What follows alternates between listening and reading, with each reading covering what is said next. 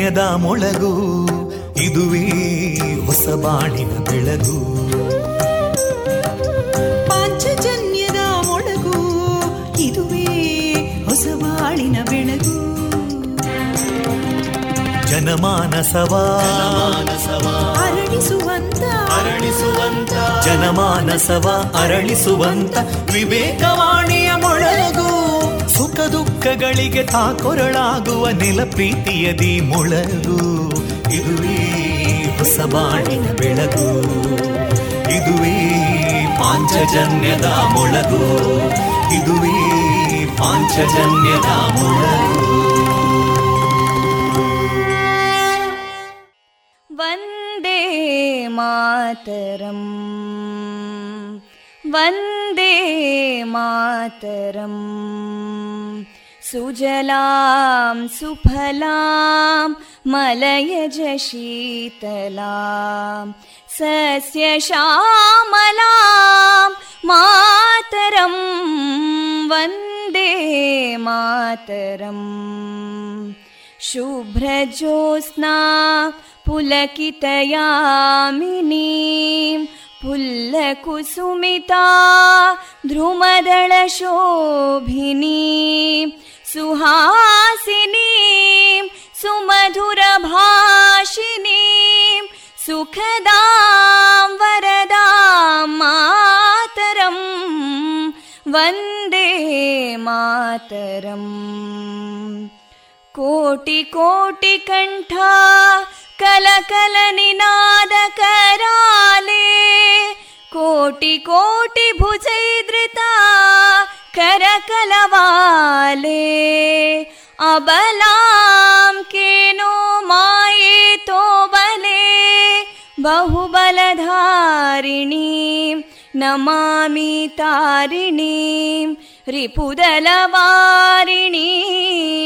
मातरं वन्दे मातरम् तुमि विद्या तुमि धर्मा तुमि हृदि तुमि मर्मा त्वं हि प्राणा शरीरे बाहुते तुमि मा शक्ति हृदये तुमि मा भक्ति तोमारयी प्रतिमा गडी मन्दिरे मन्दिरे वन्दे मातरम् त्वं हि दुर्गा दशप्रहरणधारिणीं कमलां कमलदलविहारिणीं वाणीं विद्यादायिनीं नमामि त्वां नमामि कमलाम् अमलामतुलां सुजलां सुफलां मातरम् वन्दे मातरम् श्यामलां सरलां सुस्मितां भूषितां धरणीं भरणीं मातरम् वन्दे मातरम् वन्दे मातरम्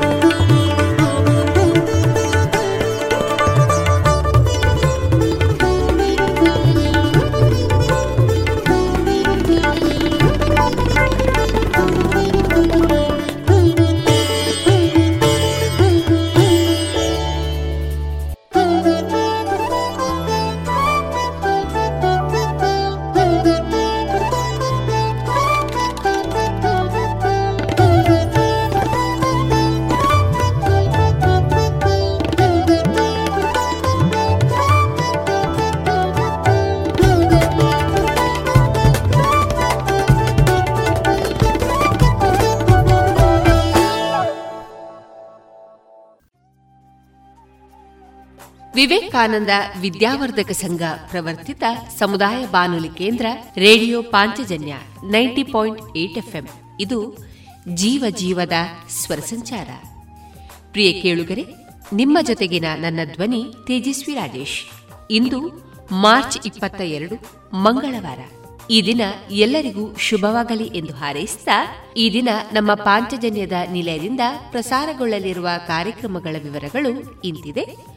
ಮೊದಲಿಗೆ ದಾಸರ ಪದಗಳು ಮಾರುಕಟ್ಟೆದಾರಣೆ ಕೃಷಿ ಲೋಕದಲ್ಲಿ ಸಿಟಿಯಲ್ಲಿ ಗೋರಕ್ಷಣೆ, ಸ್ವದೇಶಿ ತಳಿ ಗಿರಿಸಾಕಾಣಿಕೆ ಈ ಕುರಿತು ಶ್ರೀಮತಿ ಅಶ್ವಿನಿ ಕೃಷ್ಣ ಅವರೊಂದಿಗಿನ ಮುಂದುವರಿದ ಮಾತುಕತೆ, ಡಾಕ್ಟರ್ ಶೋಭಿತಾ ಸತೀಶ್ ಅವರಿಂದ ಉಪನಿಷತ್ನ ಕತೆ, doctor H S Venkatesh Murthy ಅವರ ಸಾಹಿತ್ಯದ ಭಾವಗೀತೆ, ಸಾಮಾಜಿಕ ಕಾರ್ಯಕರ್ತ ಶ್ರೀಯುತ ರಾಜೇಶ್ ಪದ್ಮಾರ್ ಅವರಿಂದ ಸ್ವಾತಂತ್ರ್ಯೋತ್ಸವ ಎಪ್ಪತ್ತೈದನೇ ವರ್ಷಾಚರಣೆ ಪ್ರಯುಕ್ತ ನಡೆದ ವಿಶೇಷ ಉಪನ್ಯಾಸ ನನ್ನ ಭಾರತ, ಸಮರ್ಥ ಭಾರತ. ಇದರ ಧ್ವನಿ ಸಂಗ್ರಹ ಕೊನೆಯಲ್ಲಿ ಶಾಸ್ತ್ರೀಯ ಸಂಗೀತ ಕಚೇರಿ ಪ್ರಸಾರಗೊಳ್ಳಲಿದೆ. ಗುಣಮಟ್ಟದಲ್ಲಿ ಶ್ರೇಷ್ಠತೆ, ಹಣದಲ್ಲಿ ಗರಿಷ್ಠ ಉಳಿತಾಯ. ಸ್ನೇಹ ಸಿಲ್ಕ್ ಸ್ಯಾಂಡ್ ರೆಡಿಮೇಡ್ ಗೋಲ್ವಾರು, ಪುತ್ತೂರು. ಮದುವೆ ಚವಳಿ ಮತ್ತು ಫ್ಯಾಮಿಲಿ ಶೋರೂಮ್. ಎಲ್ಲಾ ಬ್ರಾಂಡೆಡ್ ಡ್ರೆಸ್ಗಳು ಅತ್ಯಂತ ಸ್ಪರ್ಧಾತ್ಮಕ ಮತ್ತು ಮಿತ ದರದಲ್ಲಿ ಲಭ್ಯ. Sneha silk and readymades Shivaguru complex Anjaneya ಮಂತ್ರಾಲಯದ ಬಳಿ ಗೋಲ್ವಾರು ಪುತ್ತೂರು. ಶುಚಿರುಚಿ ಉಪ್ಪುನ ದಾರದೆಣ್ಣೆ ಬಾರಿ ಬಾರಿ ಕಮ್ಮನೆ. ತರೇಕು ಬಾಡ್ಲೆ ಆವೋ ಡಾಂಡ ಕುಜಲ್ ರೇಷ್ಮೆ ದಂಚನೆ. ಆರೋಗ್ಯ go go Guru ಅಡುಗೆಗ್ಲ go Guru go go Guru. Guru Guru coco Guru pure coconut oil ಸುಮಧುರ ಕ್ಷಣಗಳನ್ನು ಎಂದು ಅವಿಸ್ಮರಣೀಯಗೊಳಿಸಲು ಪರಿಶುದ್ಧ ಚಿನ್ನಾಭರಣಗಳು ಮುಳಿಯಾ ಜುವೆಲ್ಸ್ನಲ್ಲಿ ಎಲ್ಲಿಯೂ ಸಿಗದಂತಹ ಅತ್ಯುನ್ನತ ಡಿಸೈನ್ಸ್ ಬೇಕಾದಷ್ಟು ಕಲೆಕ್ಷನ್ಸ್ ಸೆಲೆಕ್ಷನ್ಸ್. ಚಿನ್ನ ಬೆಳ್ಳಿ ವಜ್ರಾಭರಣಗಳ ಖರೀದಿಗೆ ಭೇಟಿ ಕೊಡಿ. ಮುಳಿಯಾ ಜುವೆಲ್ಸ್ ಪುತ್ತೂರು ಮಡಿಕೇರಿ ಗೋಣಿಕೊಪ್ಪಲು ಬೆಳ್ತಂಗಡಿ ಬೆಂಗಳೂರು. ಶುದ್ಧತೆಯನ್ನು ಮೀರಿದ ಪರಿಪೂರ್ಣತೆಯರಿಗೆ. ಪ್ರಿಯ ಕೇಳುಗರೆಲ್ಲರಿಗೂ ನಮಸ್ಕಾರ. ನೀವು ಕೇಳ್ತಾ ಇರುವ radio Panchajanya ninety point eight ಎಫ್ಎಂನಲ್ಲಿ ಇದೇ ಮಾರ್ಚ್ ಇಪ್ಪತ್ತ ಎರಡು ಮತ್ತು ಇಪ್ಪತ್ತ ಮೂರರಂದು ರಾತ್ರಿ ಗಂಟೆ ಎಂಟರಿಂದ ಒಂಬತ್ತರವರೆಗೆ ಪುತ್ತೂರಿನ ಕ್ಷೇತ್ರ ಶಿಕ್ಷಣಾಧಿಕಾರಿಗಳಾದ ಲೋಕೇಶ್ ಸಿ ಅವರೊಂದಿಗಿನ ನೇರ ಫೋನ್ ಇನ್ ಕಾರ್ಯಕ್ರಮ ನೆರವೇರಲಿದೆ. ವಿಷಯ, ಎಸ್ಎಸ್ಎಲ್ಸಿ ಪರೀಕ್ಷೆ ಸಿದ್ಧತೆ. ಈ ವಿಚಾರವಾಗಿ ಪುತ್ತೂರಿನ ಕ್ಷೇತ್ರ ಶಿಕ್ಷಣಾಧಿಕಾರಿಗಳಾದ ಲೋಕೇಶ್ ಸಿ ಮತ್ತು ವಿಷಯವಾರು ಪರಿಣಿತ ಶಿಕ್ಷಕರೊಂದಿಗೆ ಎಸ್ಎಸ್ಎಲ್ಸಿ ಪರೀಕ್ಷೆ ಕುರಿತ ವಿದ್ಯಾರ್ಥಿಗಳ ಅಥವಾ ವಿದ್ಯಾರ್ಥಿ ಹೆತ್ತವರ ಪ್ರಶ್ನೆಗಳಿಗೆ ನೇರವಾಗಿ ಕ್ಷೇತ್ರ ಶಿಕ್ಷಣಾಧಿಕಾರಿಗಳೊಂದಿಗೆ ಮಾತನಾಡಬಹುದು. ನೀವು ಕರೆ ಮಾಡಬೇಕಾದ ನಮ್ಮ ದೂರವಾಣಿ ಸಂಖ್ಯೆ ಸೊನ್ನೆ ಎಂಟು ಎರಡು ಐದು ಒಂದು, ಎರಡು ಒಂಬತ್ತು ಎಂಟು ನಾಲ್ಕು ಒಂಬತ್ತು ಒಂಬತ್ತು. ಮತ್ತೊಮ್ಮೆ ಸೊನ್ನೆ ಎಂಟು ಎರಡು ಐದು ಒಂದು, ಎರಡು ಒಂಬತ್ತು ಎಂಟು ನಾಲ್ಕು ಒಂಬತ್ತು ಒಂಬತ್ತು. ಎಸ್ಎಸ್ಎಲ್ಸಿ ಪರೀಕ್ಷೆ ಸಿದ್ಧತೆ. ನೇರ ಫೋರಿನ್ ಕಾರ್ಯಕ್ರಮ. ಇದೇ ಮಾರ್ಚ್ ಇಪ್ಪತ್ತ ಎರಡು ಮತ್ತು ಇಪ್ಪತ್ತ ಮೂರರಂದು ರಾತ್ರಿ ಗಂಟೆ ಎಂಟರಿಂದ ಒಂಬತ್ತರವರೆಗೆ.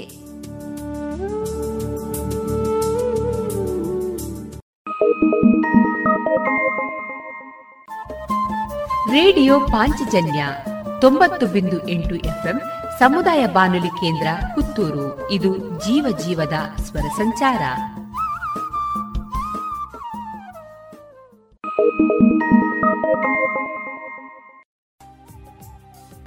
ಇದೀಗ ಮೊದಲಿಗೆ ದಾಸರ ಪದಗಳನ್ನ ಕೇಳೋಣ.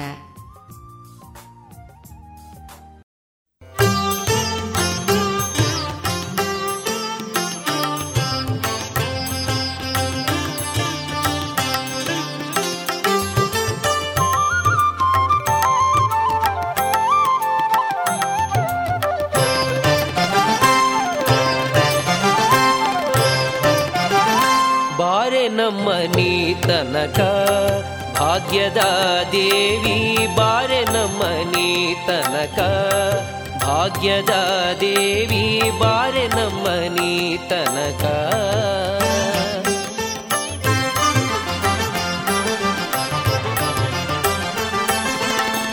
ಬಾರೆ ನಮ್ಮನಿ ತನಕ ಬಹು ಕರುಣದಿಂದಲಿ ಎರಗುವೆ ಚರಣಕ್ಕೆ.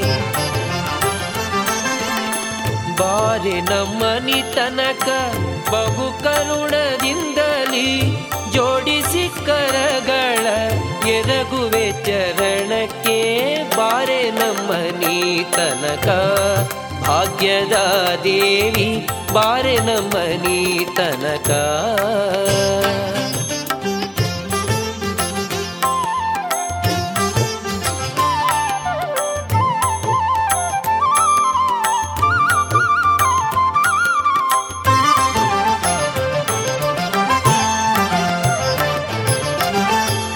ಜರದ ಪೀತಾಂಬರ ನಿಲಿಗೆಗಳಲೆಯುತ ತರಳನ ಮ್ಯಾಲೆ ತಾಯಿ ಕರುಣಿಸಿ ಬೇಗನೆ.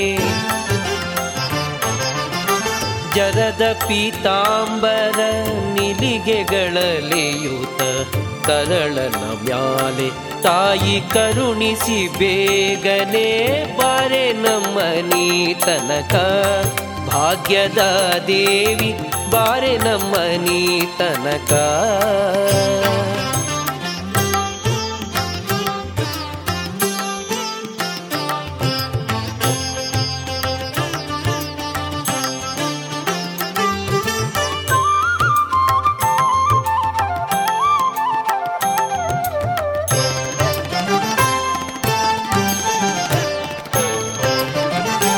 ಹರಡಿ ಕಂಕಣ ತುಂಡು ಕರದಲ್ಲೇ ಹೊಳೆಯುತ್ತ ಸರಿಗಿ ಸರವು ಚಂದ್ರ ಹಾರಗಳಲೆಯುತ.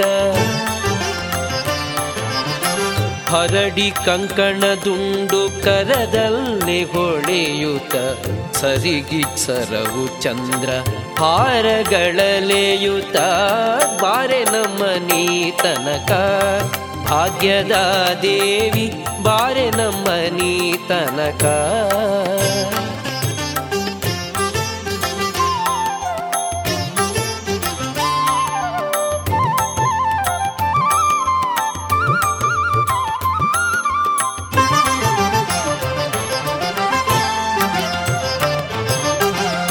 ಮಂಗಳಾಂಗಿಯೇ ನಿನಗೊಂದಿಸಿ ಎರಗುವೆ.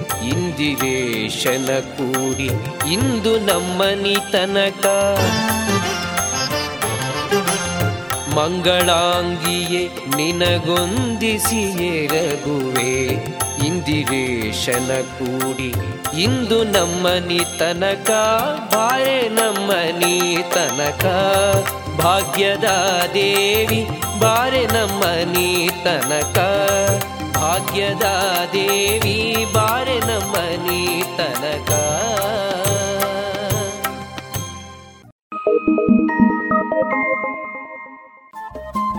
ರೇಡಿಯೋ ಪಾಂಚಜನ್ಯ ತೊಂಬತ್ತು ಬಿಂದು ಎಂಟು ಎಫ್ಎಂ ಸಮುದಾಯ ಬಾನುಲಿ ಕೇಂದ್ರ ಪುತ್ತೂರು. ಇದು ಜೀವ ಜೀವದ ಸ್ವರ ಸಂಚಾರ.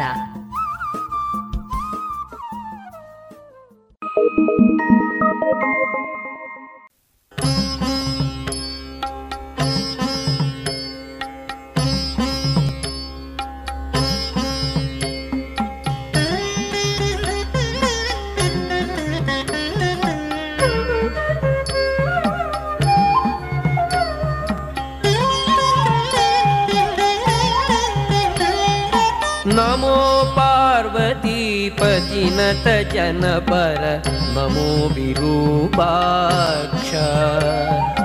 नमो विरूपाक्ष। नमो पार्वतीपतिनत जनपर नमो विरूपाक्ष। नमो विरूपाक्ष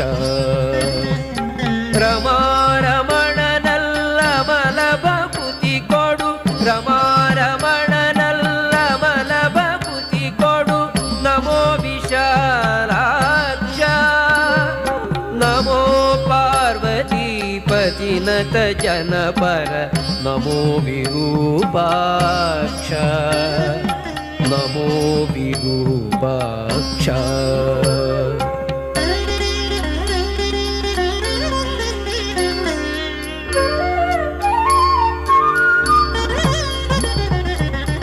नीलकण्ठ त्रिशूलडमरु हस्तालङ्कृतरक्षा हस्तालङ्कृतरक्षा वक्षा शीलरम्य विशालसुगुण सल्लीलसुराध्यक्षा श्रीलकुमीशन ओलैसुव भक्तावळिगणपक्ष नमो पार्वतीपतिनत जनपर नमो विरूपाक्ष। नमो विरूपाक्ष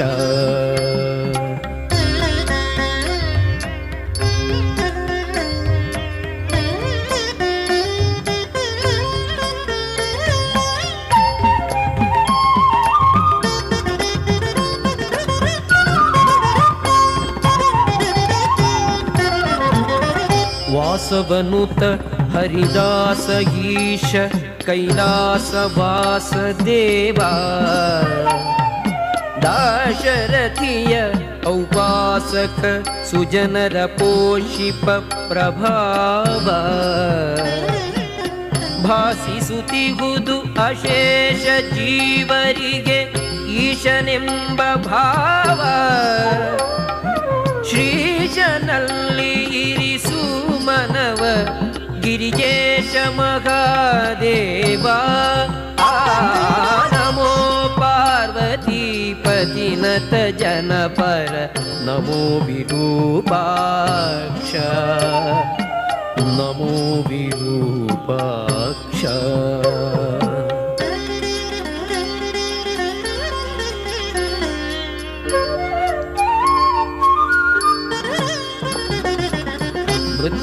ನಮೋ ವಿರೂಪಾಕ್ಷ ಮೃತ್ಯುಂಜಯ ನಿನ್ನುತ್ತಮ ಪದಯುಗ ಭೃತ್ಯನೋ ಸರ್ವತ್ರ ಹತ್ತಿರ ಕರೆದು ಆಪ್ತನಂದದಿ ಪೊರೆಯುತ್ತಿರೋ ತ್ರಿನೇತ್ರ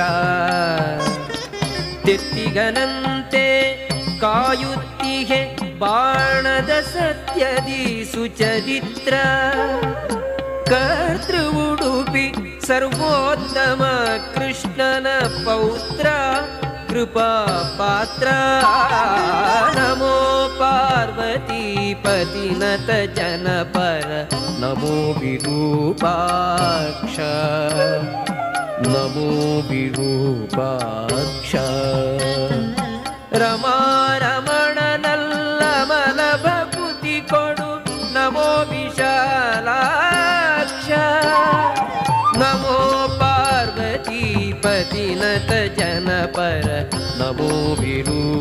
रूपाक्ष नमो विरूपाक्ष। नमो विरूपाक्ष।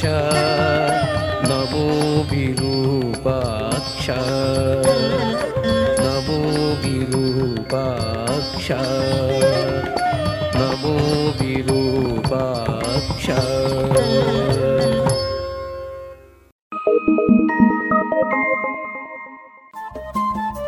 ರೇಡಿಯೋ ಪಾಂಚಜನ್ಯ ತೊಂಬತ್ತು ಬಿಂದು ಎಂಟು ಎಫ್ಎಂ ಸಮುದಾಯ ಬಾನುಲಿ ಕೇಂದ್ರ ಪುತ್ತೂರು. ಇದು ಜೀವ ಜೀವದ ಸ್ವರ ಸಂಚಾರ.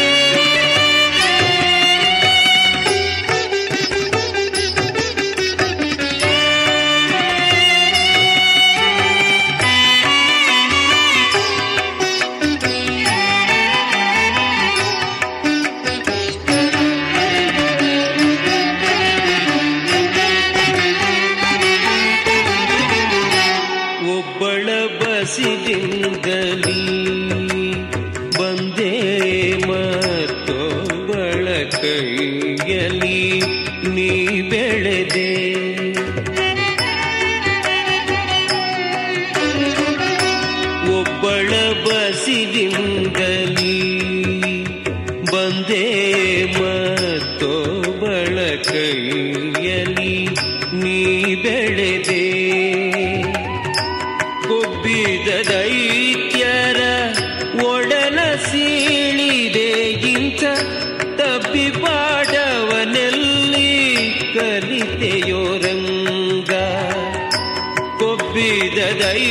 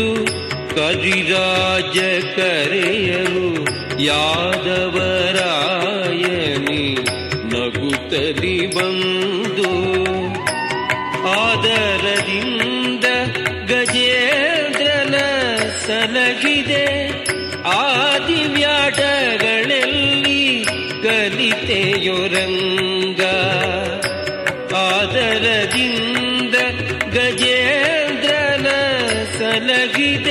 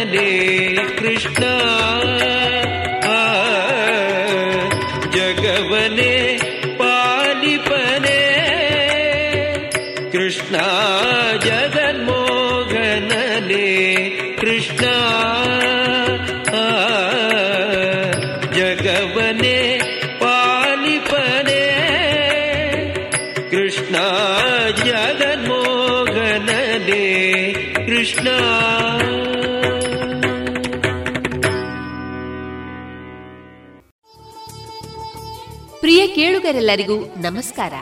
ನೀವು ಕೇಳ್ತಾ ಇರುವ radio Panchajanya ninety point eight ಎಫ್ಎಂನಲ್ಲಿ ಇದೇ ಮಾರ್ಚ್ ಇಪ್ಪತ್ತ ಎರಡು ಮತ್ತು ಇಪ್ಪತ್ತ ಮೂರರಂದು ರಾತ್ರಿ ಗಂಟೆ ಎಂಟರಿಂದ ಒಂಬತ್ತರವರೆಗೆ ಪುತ್ತೂರಿನ ಕ್ಷೇತ್ರ ಶಿಕ್ಷಣಾಧಿಕಾರಿಗಳಾದ ಲೋಕೇಶ್ ಸಿ ಅವರೊಂದಿಗಿನ ನೇರ ಫೋನ್ ಇನ್ ಕಾರ್ಯಕ್ರಮ ನೆರವೇರಲಿದೆ. ವಿಷಯ ಎಸ್ಎಸ್ಎಲ್ಸಿ ಪರೀಕ್ಷೆ ಸಿದ್ಧತೆ. ಈ ವಿಚಾರವಾಗಿ ಪುತ್ತೂರಿನ ಕ್ಷೇತ್ರ ಶಿಕ್ಷಣಾಧಿಕಾರಿಗಳಾದ ಲೋಕೇಶ್ ಸಿ ಮತ್ತು ವಿಷಯವಾರು ಪರಿಣಿತ ಶಿಕ್ಷಕರೊಂದಿಗೆ ಎಸ್ಎಸ್ಎಲ್ಸಿ ಪರೀಕ್ಷೆ ಕುರಿತ ವಿದ್ಯಾರ್ಥಿಗಳ ಅಥವಾ ವಿದ್ಯಾರ್ಥಿ ಹೆತ್ತವರ ಪ್ರಶ್ನೆಗಳಿಗೆ ನೇರವಾಗಿ ಕ್ಷೇತ್ರ ಶಿಕ್ಷಣಾಧಿಕಾರಿಗಳೊಂದಿಗೆ ಮಾತನಾಡಬಹುದು. ನೀವು ಕರೆ ಮಾಡಬೇಕಾದ ನಮ್ಮ ದೂರವಾಣಿ ಸಂಖ್ಯೆ ಸೊನ್ನೆ ಎಂಟು ಎರಡು ಐದು ಒಂದು ಎರಡು ಒಂಬತ್ತು ಎಂಟು ನಾಲ್ಕು ಒಂಬತ್ತು ಒಂಬತ್ತು. ಮತ್ತೊಮ್ಮೆ ಸೊನ್ನೆ ಎಂಟು ಎರಡು ಐದು ಒಂದು, ಎರಡು ಒಂಬತ್ತು ಎಂಟು ನಾಲ್ಕು ಒಂಬತ್ತು ಒಂಬತ್ತು. ಎಸ್ಎಸ್ಎಲ್ಸಿ ಪರೀಕ್ಷೆ ಸಿದ್ಧತೆ. ನೇರ ಫೋನ್ ಕಾರ್ಯಕ್ರಮ. ಇದೇ ಮಾರ್ಚ್ ಇಪ್ಪತ್ತ ಎರಡು ಮತ್ತು ಇಪ್ಪತ್ತ ಮೂರರಂದು ರಾತ್ರಿ ಗಂಟೆ ಎಂಟರಿಂದ ಒಂಬತ್ತರವರೆಗೆ.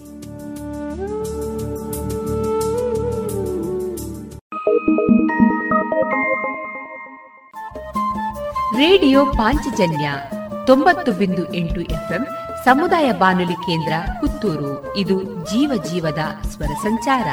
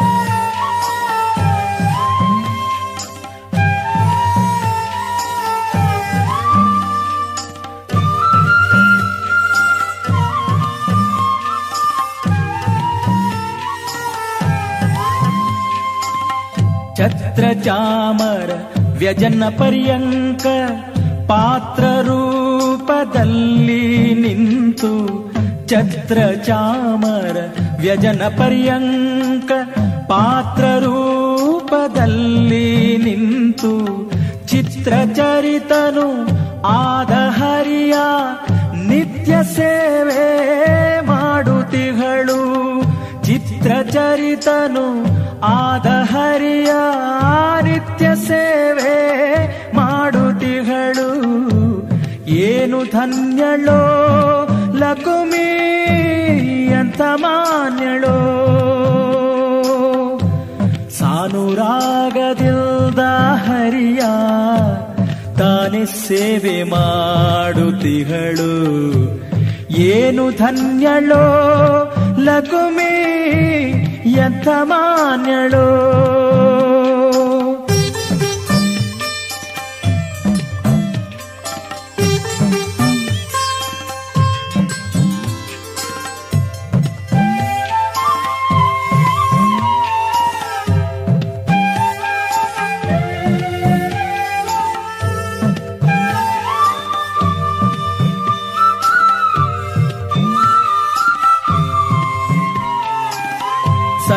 ಸರ್ವಸ್ಥಳದಿ ವ್ಯಾಪ್ತನಾದ ಸರ್ವದೋಷರಹಿತನಾದ ಸರ್ವಸ್ಥಳದಿ ವ್ಯಾಪ್ತನಾದ ಸರ್ವದೋಷರಹಿತನಾದ ಗರುಡ ಗಮನನು ಆದ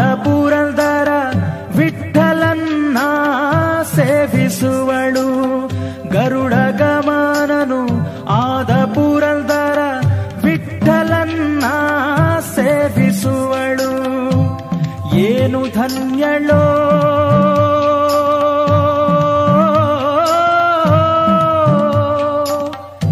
ಎಂಥ ಮಾನ್ಯಳೋ.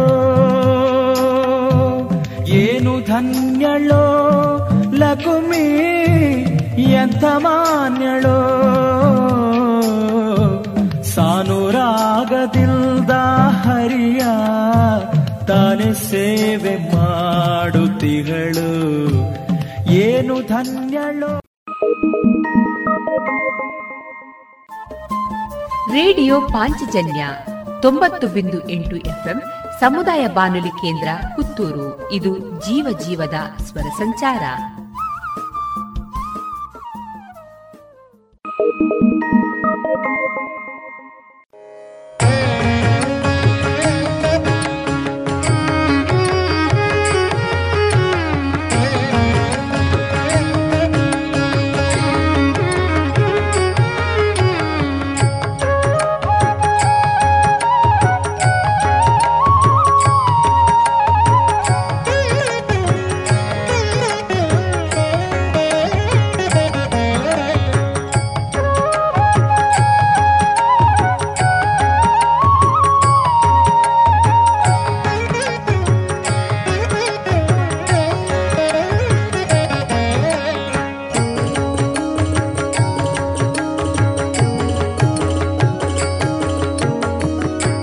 काये दुर्गाम्भृणी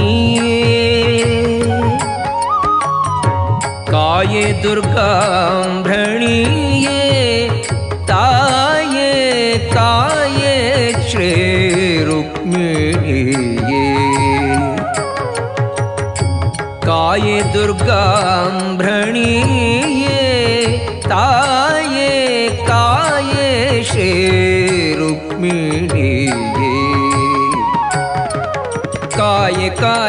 शुभकाय दयदि हरिकाय निलय विधिकाय जताये काय काय शुभकाय दयदि हरिकाय निलय विधिकाय जताये। काये दुर्गां भ्रणीये ताये काये श्रीरुक्मिणीये। काये दुर्गां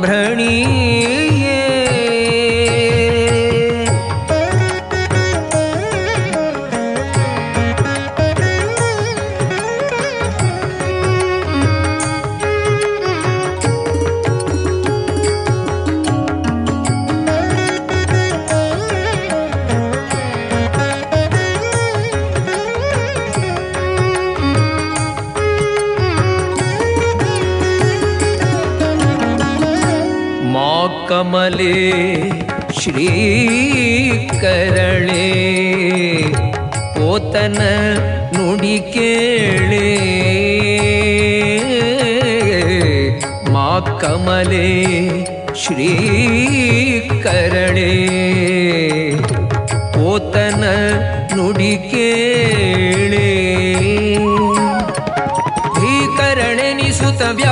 ವ್ಯಾಕುಲಗೊಳಿಸದೆ ನಿಕರುಣಿಸು ರತ್ನಾಕರನ ಮಗಳೆ ಭೀಕರಣೆನಿಸುತ್ತ ವ್ಯಾಕುಲಗೊಳಿಸದೆ ನಿಕರುಣಿಸು ರತ್ನಾಕರನ ಮಗಳೆ ಕಾಯೆ ದುರ್ಗಾಂಭಣಿಯೇ ತಾಯೇ ಕಾಯೇ ಶ್ರೀ ರುಕ್ಮಿಣಿಯೇ ಕಾಯೆ ದುರ್ಗಾಂಭಣಿಯೇ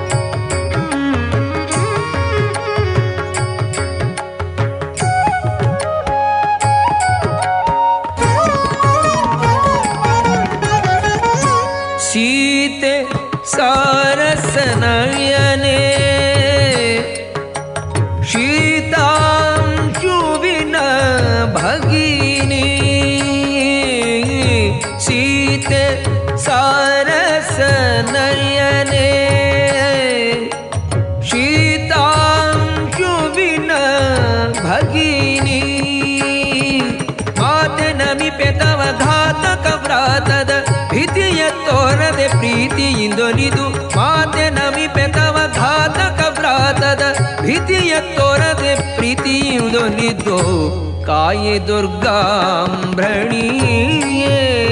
ತಾಯೇ ಕಾಯೆ ಶ್ರೀ ರುಕ್ಮಿಣಿಯೇ ಕಾಯೆ ದುರ್ಗಾಂಭಣಿಯೇ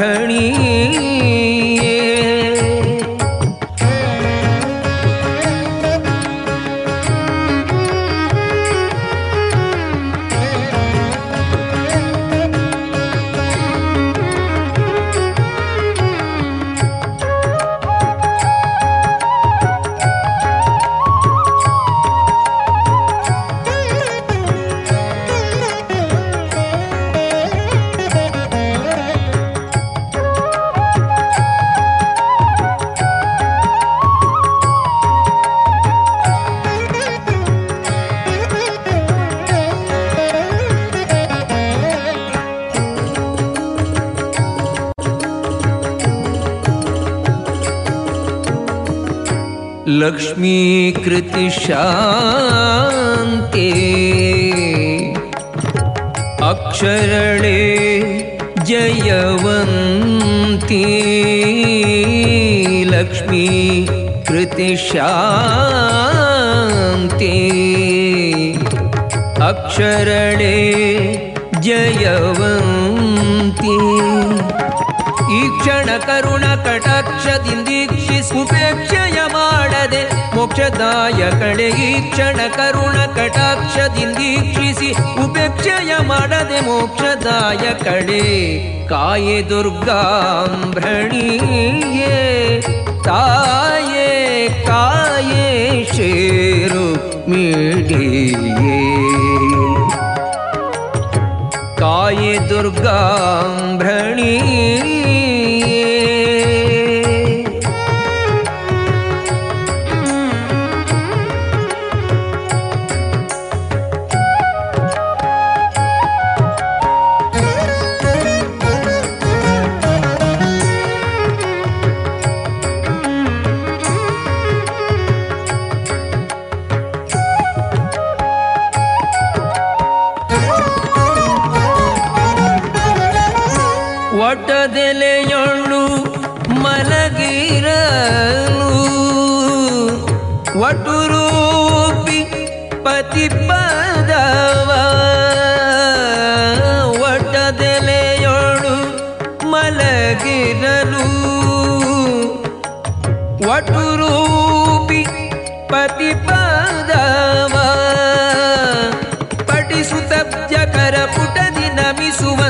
ನಮಿಸುವಂಥ ಕುಟಿಲರಗಿತೆ ಶತತಟಿತ ಸನ್ನಿಭಣೆ ಪಠಿಸುತ್ತಬ್ಜಕರ ಪುಟದಿ ನಮಿಸುವಂಥ ಕುಟಿಲರಗಿತೆ ಶತತಟಿತ ಸನ್ನಿಭಣೆ ಕಾಯೆ ದುರ್ಗಾಂಭಣಿಗೆ ತಾಯೇ ಕಾಯೇ ಶೇ ರುಕ್ಮಿಣಿಯೇ ಕಾಯೆ ದುರ್ಗಾಂಭಣಿಯೇ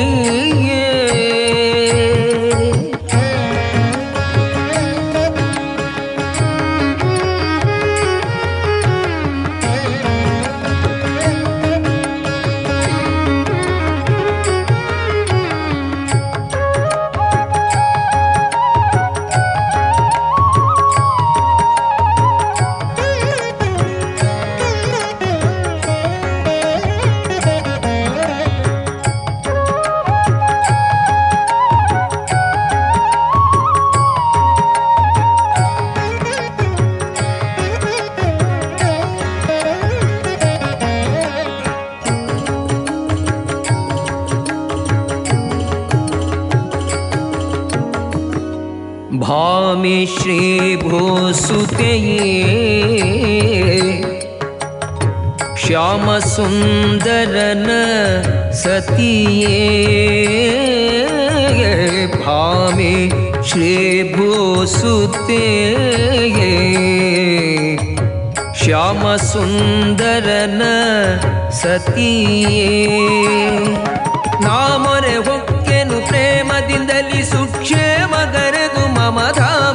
ಧಾಮದಿ ನೆಲೆಸೆ ನಾಮೊರೆ ಹೊಕ್ಕೆನು ಪ್ರೇಮದಿಂದಲಿ ಸುಕ್ಷೇಮಗರೆದು ಮಮ ಧಾಮದಿ ನೆಲೆಸೆ ಕಾಯೆ ದುರ್ಗಾಂಭಣಿಯೇ ತಾಯೇ ಕಾಯೇ ಶೇ ರುಕ್ಮಿಣಿಯೇ ಕಾಯೆ ದುರ್ಗಾಂಭಣಿಯೇ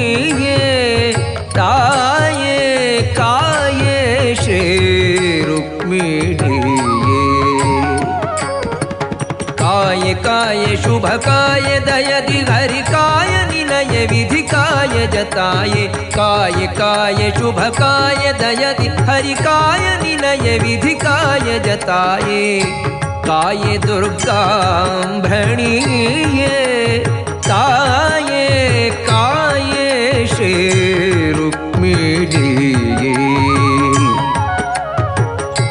काय दुर्गा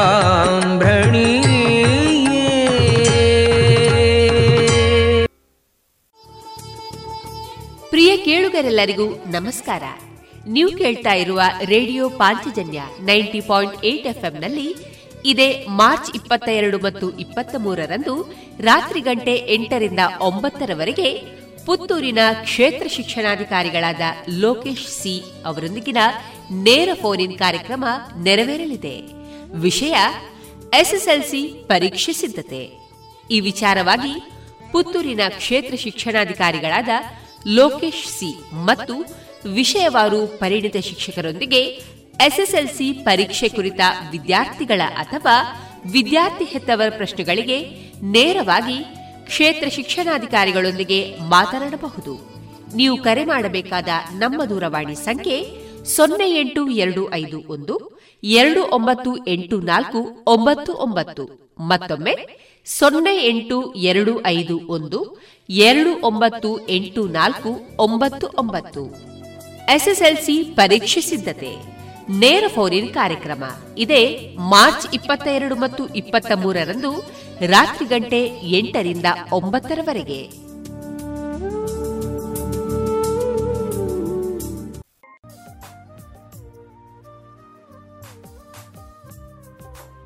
ಇದುವರೆಗೆ ದಾಸರ ಪದಗಳನ್ನ ಕೇಳಿದಿರಿ.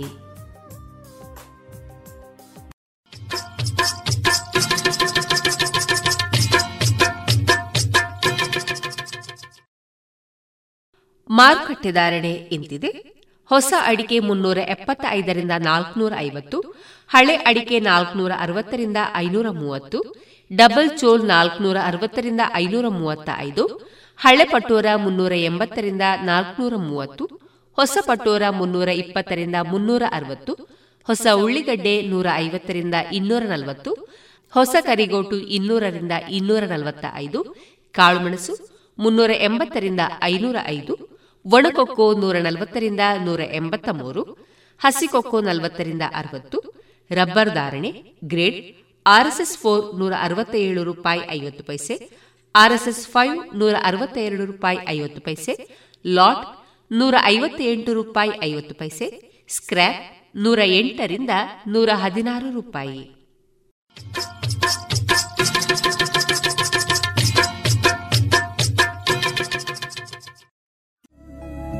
ಗುಣಮಟ್ಟದಲ್ಲಿ ಶ್ರೇಷ್ಠತೆ, ಹಣದಲ್ಲಿ ಗರಿಷ್ಠ ಉಳಿತಾಯ. ಸ್ನೇಹ ಸಿಲ್ಕ್ ಸ್ಯಾಂಡ್ ರೆಡಿಮೇಡ್ ಗೋಲ್ವಾರು ಪುತ್ತೂರು. ಮದುವೆ ಚವಳಿ ಮತ್ತು ಫ್ಯಾಮಿಲಿ ಶೋರು ಎಲ್ಲಾ ಬ್ರಾಂಡೆಡ್ ಡ್ರೆಸ್ಗಳು ಅತ್ಯಂತ ಸ್ಪರ್ಧಾತ್ಮಕ ಮತ್ತು ಮಿತ ದರದಲ್ಲಿ ಲಭ್ಯ. Sneha silk and readymades. Shivaguru complex, Anjaneya ಮಂತ್ರಾಲಯದ ಬಳಿ ಪುತ್ತೂರು. ಇದೀಗ ಸದಸ್ಯರಿಗೆ ಚಿನ್ನಾಭರಣದ ಸಾಲಗಳು ಅತಿ ಕಡಿಮೆ ಬಡ್ಡಿ ದರದಲ್ಲಿ. ಸಾವಿರ ರೂಪಾಯಿ ಸಾಲದ ಮೇಲೆ ತಿಂಗಳಿಗೆ ಕೇವಲ ಎಂಟು ರೂಪಾಯಿ ಬಡ್ಡಿ. ಪ್ರತಿ ಗ್ರಾಮ್ಗೆ ಗರಿಷ್ಠ ನಾಲ್ಕು ಸಾವಿರ ರೂಪಾಯಿವರೆಗೆ ಸೇವಾ ಶುಲ್ಕರಹಿತ ಸಾಲ ಸೌಲಭ್ಯ. ಭೇಟಿ ಕೊಡಿ ಶ್ರೀ ಸರಸ್ವತಿ ಕ್ರೆಡಿಟ್ ಸೌಹಾರ್ದ ಸಹಕಾರಿ ನಿಮಿತ್ತದ ವಿರಾಜಪೇಟೆ ಬೆಂಗಳೂರು ಹಾಗೂ ದಕ್ಷಿಣ ಕನ್ನಡ ಜಿಲ್ಲೆಯ ಎಲ್ಲಾ ಶಾಖೆಗಳನ್ನು.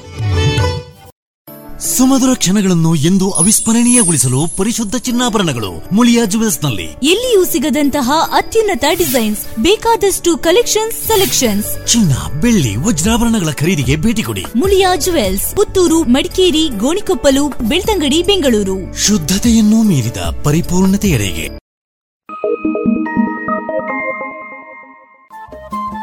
ರೇಡಿಯೋ ಪಾಂಚಜನ್ಯ ತೊಂಬತ್ತು ಬಿಂದು ಎಂಟು ಎಫ್ಎಂ ಸಮುದಾಯ ಬಾನುಲಿ ಕೇಂದ್ರ ಪುತ್ತೂರು. ಇದು ಜೀವ ಜೀವದ ಸ್ವರ ಸಂಚಾರ.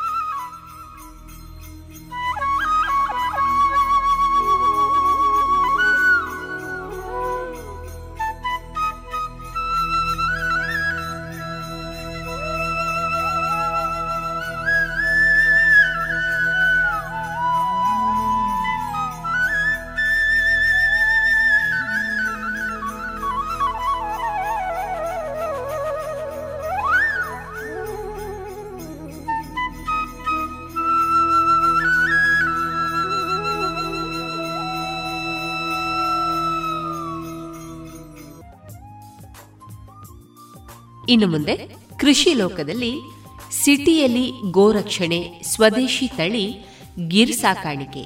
ಈ ಕುರಿತು ಶ್ರೀಮತಿ ಅಶ್ವಿನಿ ಕೃಷ್ಣ ಅವರೊಂದಿಗಿನ ಮುಂದುವರಿದ ಮಾತುಕತೆಯನ್ನ ಕೇಳೋಣ.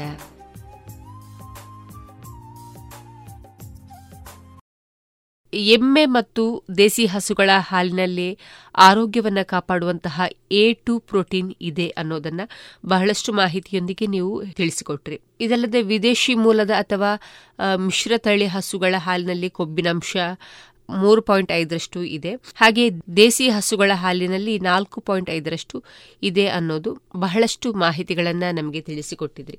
ನಾವೀಗ ಮಾತಾಡ್ತಾ ಇದ್ದ ಹಾಗೆ ನೀವು ಸ್ವದೇಶಿ ದನಗಳನ್ನು ಸಾಕ್ತಾ ಇದ್ದೀರಿ.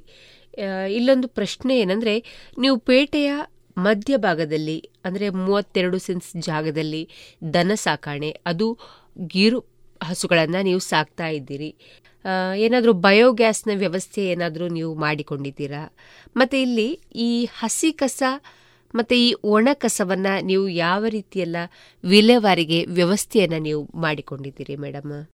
ಹೆಚ್ಚಾಗಿ ಹಸಿ ಕಸದಲ್ಲಿ ವಿಂಗಡಣೆಗಳಿರ್ತದೆ. ಅಂದರೆ ಈಗ ನೀರುಳ್ಳಿ ಸಿಪ್ಪೆ, ಬೆಳ್ಳುಳ್ಳಿ ಸಿಪ್ಪೆ ಅಥವಾ ನಾವು ಉಳಿದ ಕಾಫಿ ಡಿಕಾಕ್ಷನ್, ಟೀ ಡಿಕಾಕ್ಷನ್ ಅಥವಾ ನಿಂಬೆ ಹುಳಿ, ಅದರ ಸಿಪ್ಪೆ ಅಥವಾ ಬೀಜಗಳು ಇಂಥದ್ದು. ಅಂದರೆ ಮ್ಯಾನ್ಯೂರ್ ಆಗಿ ಉಪಯೋಗಿಸುವಂತಹ ಹಸಿ ಕಸವನ್ನು ನಾವು ಇಡೀ ದಿವಸದ್ದು ಒಂದು ಬುಟ್ಟಿಯಲ್ಲಿ ಶೇಖರಿಸಿ ಅದನ್ನು ಹೂವಿನ ಗಿಡದ ಬುಡಕ್ಕೆ ನಾವು ಹಾಕ್ತೇವೆ.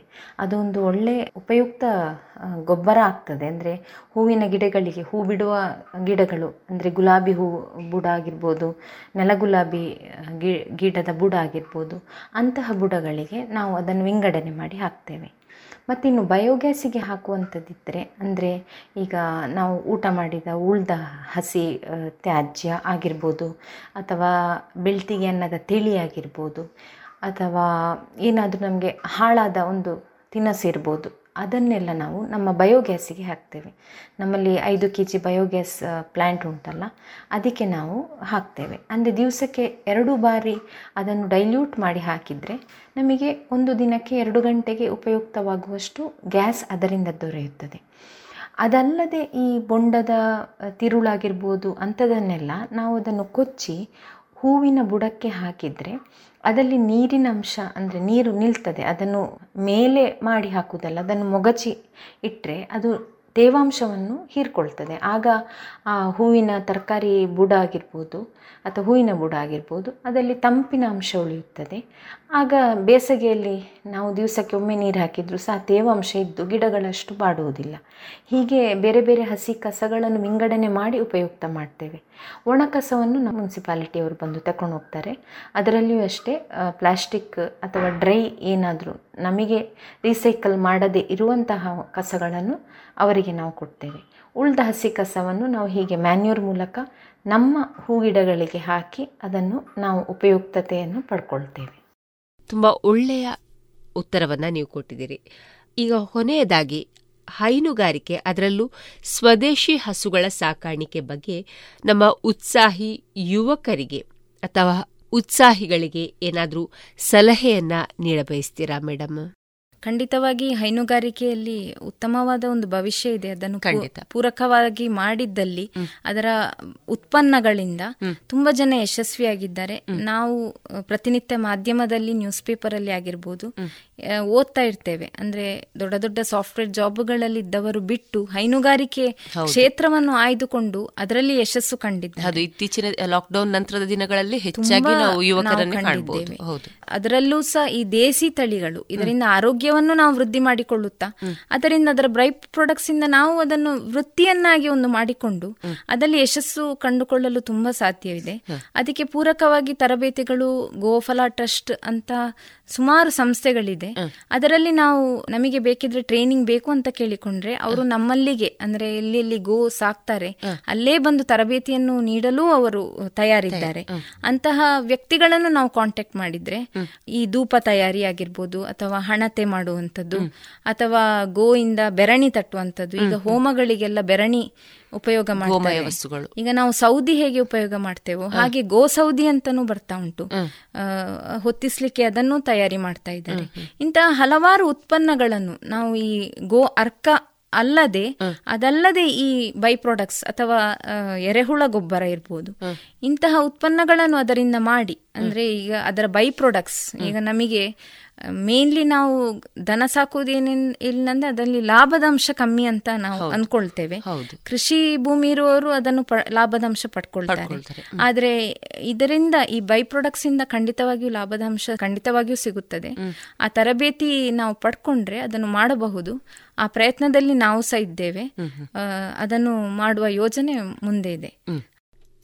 ತುಂಬ ತುಂಬ ಧನ್ಯವಾದಗಳು ಮೇಡಮ್ ಒಂದಷ್ಟು ಮಾಹಿತಿಯೊಂದಿಗೆ ನಮ್ಮ ರೇಡಿಯೋ ಪಾಂಚಜನ್ಯದ ಶ್ರೋತೃ ಬಾಂಧವರಿಗೆ ಅನುಭವದ ಮಾತುಕತೆ ನಿಮ್ಮ ಜೊತೆಗೆ ಆಯಿತು ಮೇಡಮ್ ಇನ್ನೂ ಏನಾದರೂ ಹೆಚ್ಚಿನ ಮಾಹಿತಿ ಬೇಕಿದ್ದಲ್ಲಿ ಅಶ್ವಿನಿ ಕೃಷ್ಣ ಅವರ ಸಂಪರ್ಕದ ಸಂಖ್ಯೆ nine eight four five four nine zero nine one six.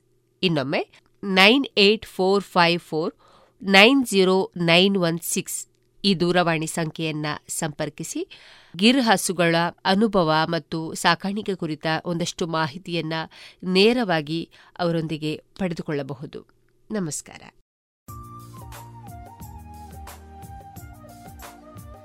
ಇದುವರೆಗೆ ಕೃಷಿ ಲೋಕದಲ್ಲಿ ಸಿಟಿಯಲ್ಲಿ ಗೋರಕ್ಷಣೆ ಸ್ವದೇಶಿ ತಳಿ ಗಿರ್ ಸಾಕಾಣಿಕೆ ಈ ಕುರಿತು ಶ್ರೀಮತಿ ಅಶ್ವಿನಿ ಕೃಷ್ಣ ಅವರೊಂದಿಗಿನ ಅನುಭವದ ಮಾತುಕತೆಗಳನ್ನು ಕೇಳಿದಿರಿ.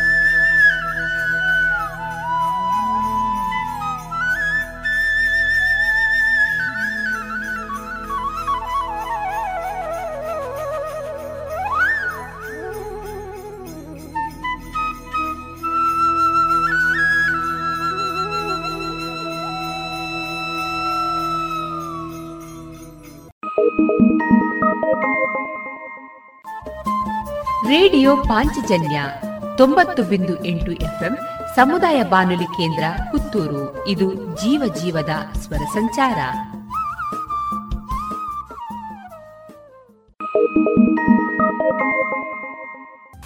ಇದೀಗ ಡಾಕ್ಟರ್ ಶೋಭಿತಾ ಸತೀಶ್ ಅವರಿಂದ ಉಪನಿಷತ್ನ ಕಥೆಯನ್ನ ಕೇಳೋಣ.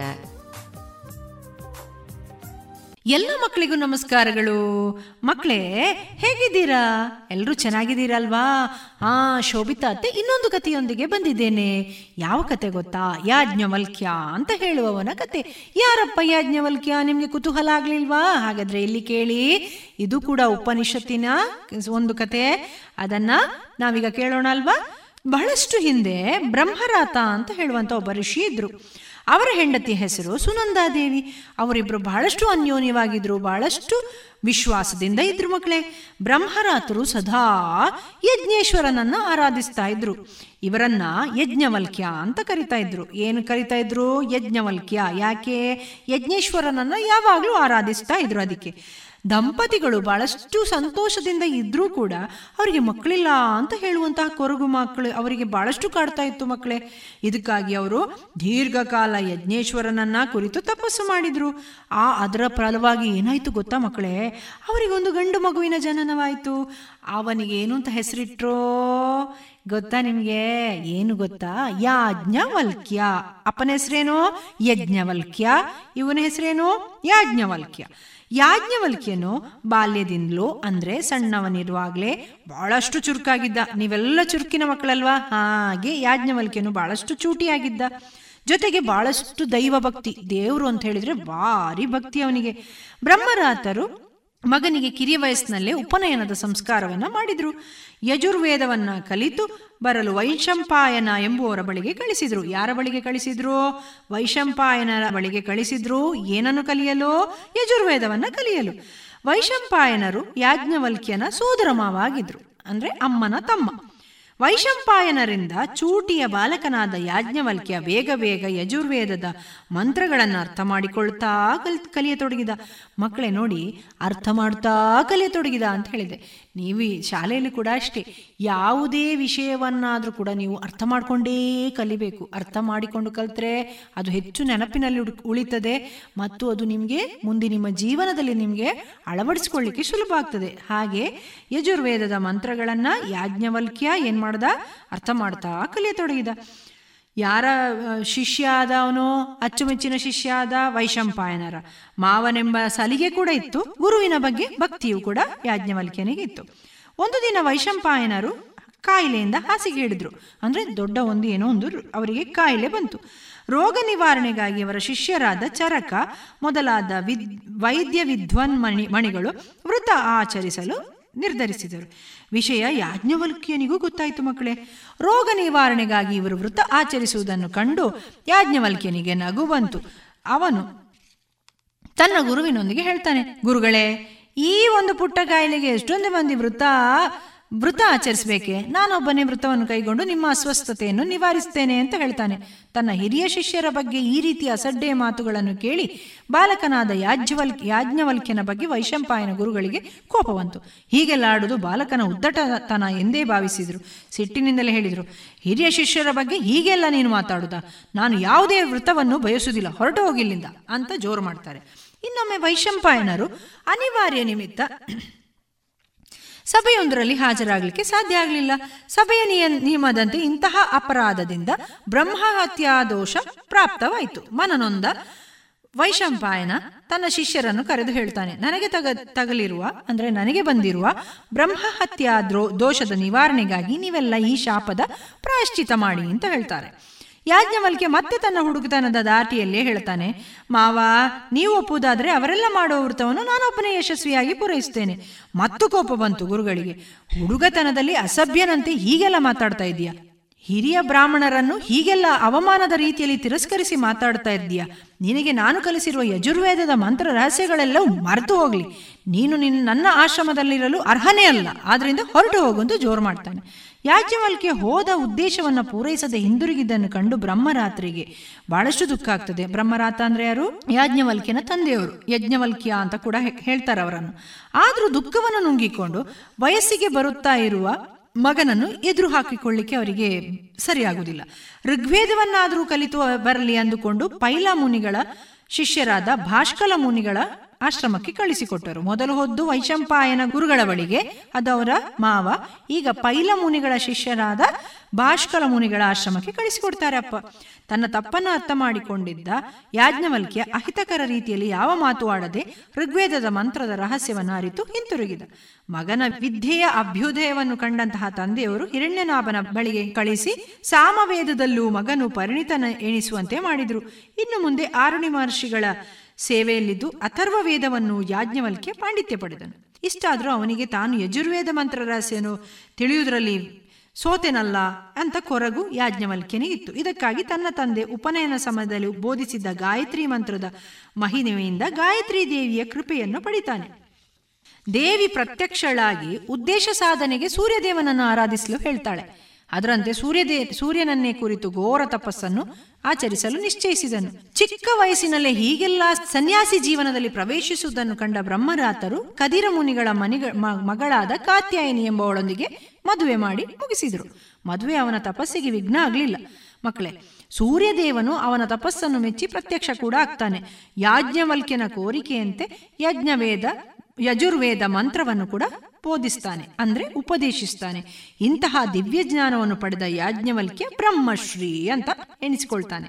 ಯಜುರ್ವೇದವನ್ನ ಕುರಿತು ಶುಕ್ಲ ಯಜುರ್ವೇದ ಎಂಬ ಉತ್ಕೃಷ್ಟವಾದ ಗ್ರಂಥವನ್ನ ಕೂಡ ರಚಿಸ್ತಾನೆ. ಇದರಿಂದ ಯಾಜ್ಞವಲ್ಕ್ಯರು ಬಹಳಷ್ಟು ಪ್ರಸಿದ್ಧಿಯನ್ನು ಪಡೀತಾರೆ ಶುಕ್ಲ ಯಜುರ್ವೇದದ ಪಾರಾಯಣ ಪ್ರವಚನವನ್ನು ತನ್ನ ಆಶ್ರಮದಲ್ಲಿ ಅವರು ಆರಂಭ ಮಾಡ್ತಾರೆ. ಯಾರೋ? ಯಾಜ್ಞವಲ್ಕ್ಯರು. ಇದನ್ನು ಕೇಳಲು ಋಷಿ ಮುನಿಗಳಲ್ಲದೆ ಬಹಳಷ್ಟು ದೊಡ್ಡ ದೊಡ್ಡ ರಾಜರುಗಳೆಲ್ಲ ಬರ್ತಾ ಇದ್ರು ಮಕ್ಕಳೇ. ಅಂಥವರಲ್ಲಿ ಮಿಥಿಲಾ ಪಟ್ಟಣದ ಜನಕರಾಜನೂ ಒಬ್ಬ. ಇದುವರೆಗೆ ಡಾಕ್ಟರ್ ಶೋಭಿತಾ ಸತೀಶ್ ಅವರಿಂದ ಉಪನಿಷತ್ನ ಕಥೆಯನ್ನ ಕೇಳಿದಿರಿ. ಗುಣಮಟ್ಟದಲ್ಲಿ ಶ್ರೇಷ್ಠತೆ ಹಣದಲ್ಲಿ ಗರಿಷ್ಠ ಉಳಿತಾಯ. ಸ್ನೇಹ ಸಿಲ್ಕ್ ಸ್ಯಾಂಡ್ ರೆಡಿಮೇಡ್ಸ್ ಗೋಲ್ವಾರು, ಪುತ್ತೂರು. ಮದುವೆ ಚವಳಿ ಮತ್ತು ಫ್ಯಾಮಿಲಿ ಶೂರು. ಎಲ್ಲಾ ಬ್ರಾಂಡೆಡ್ ಡ್ರೆಸ್ಗಳು ಅತ್ಯಂತ ಸ್ಪರ್ಧಾತ್ಮಕ ಮತ್ತು ಮಿತ ದರದಲ್ಲಿ ಲಭ್ಯ. Sneha silk and readymades, Shivaguru complex, Anjaneya ಮಂತ್ರಾಲಯದ ಬಳಿ ಗೋಲ್ವಾರು, ಪುತ್ತೂರು.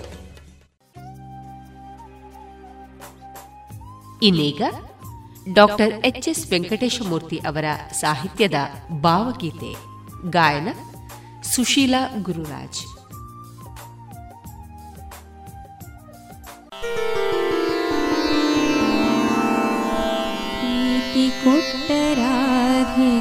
मातु माधवा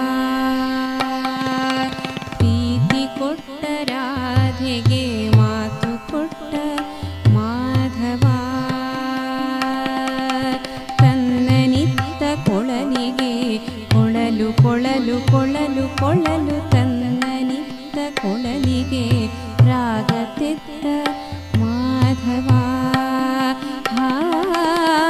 ತನ್ನ ನಿತ್ತ ಕೊಳ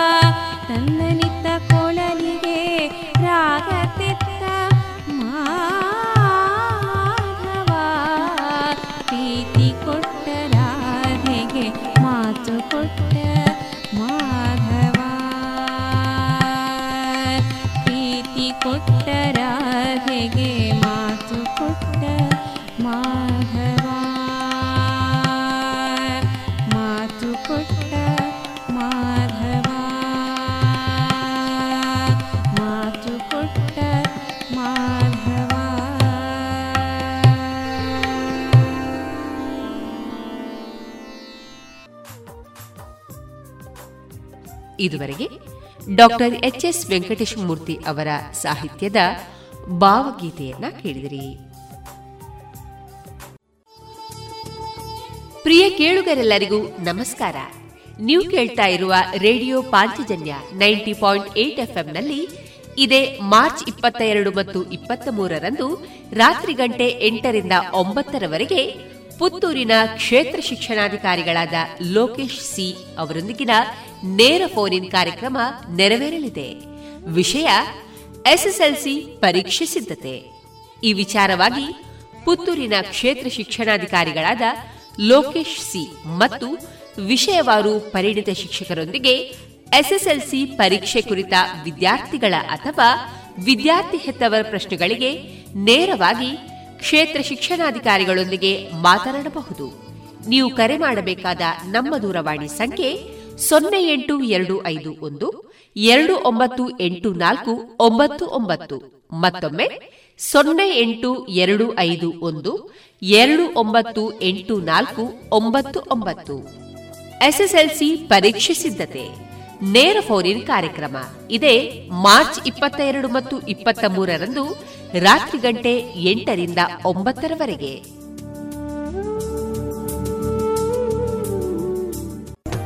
ಗುಣಮಟ್ಟದಲ್ಲಿ ಶ್ರೇಷ್ಠತೆ, ಹಣದಲ್ಲಿ ಗರಿಷ್ಠ ಉಳಿತಾಯ.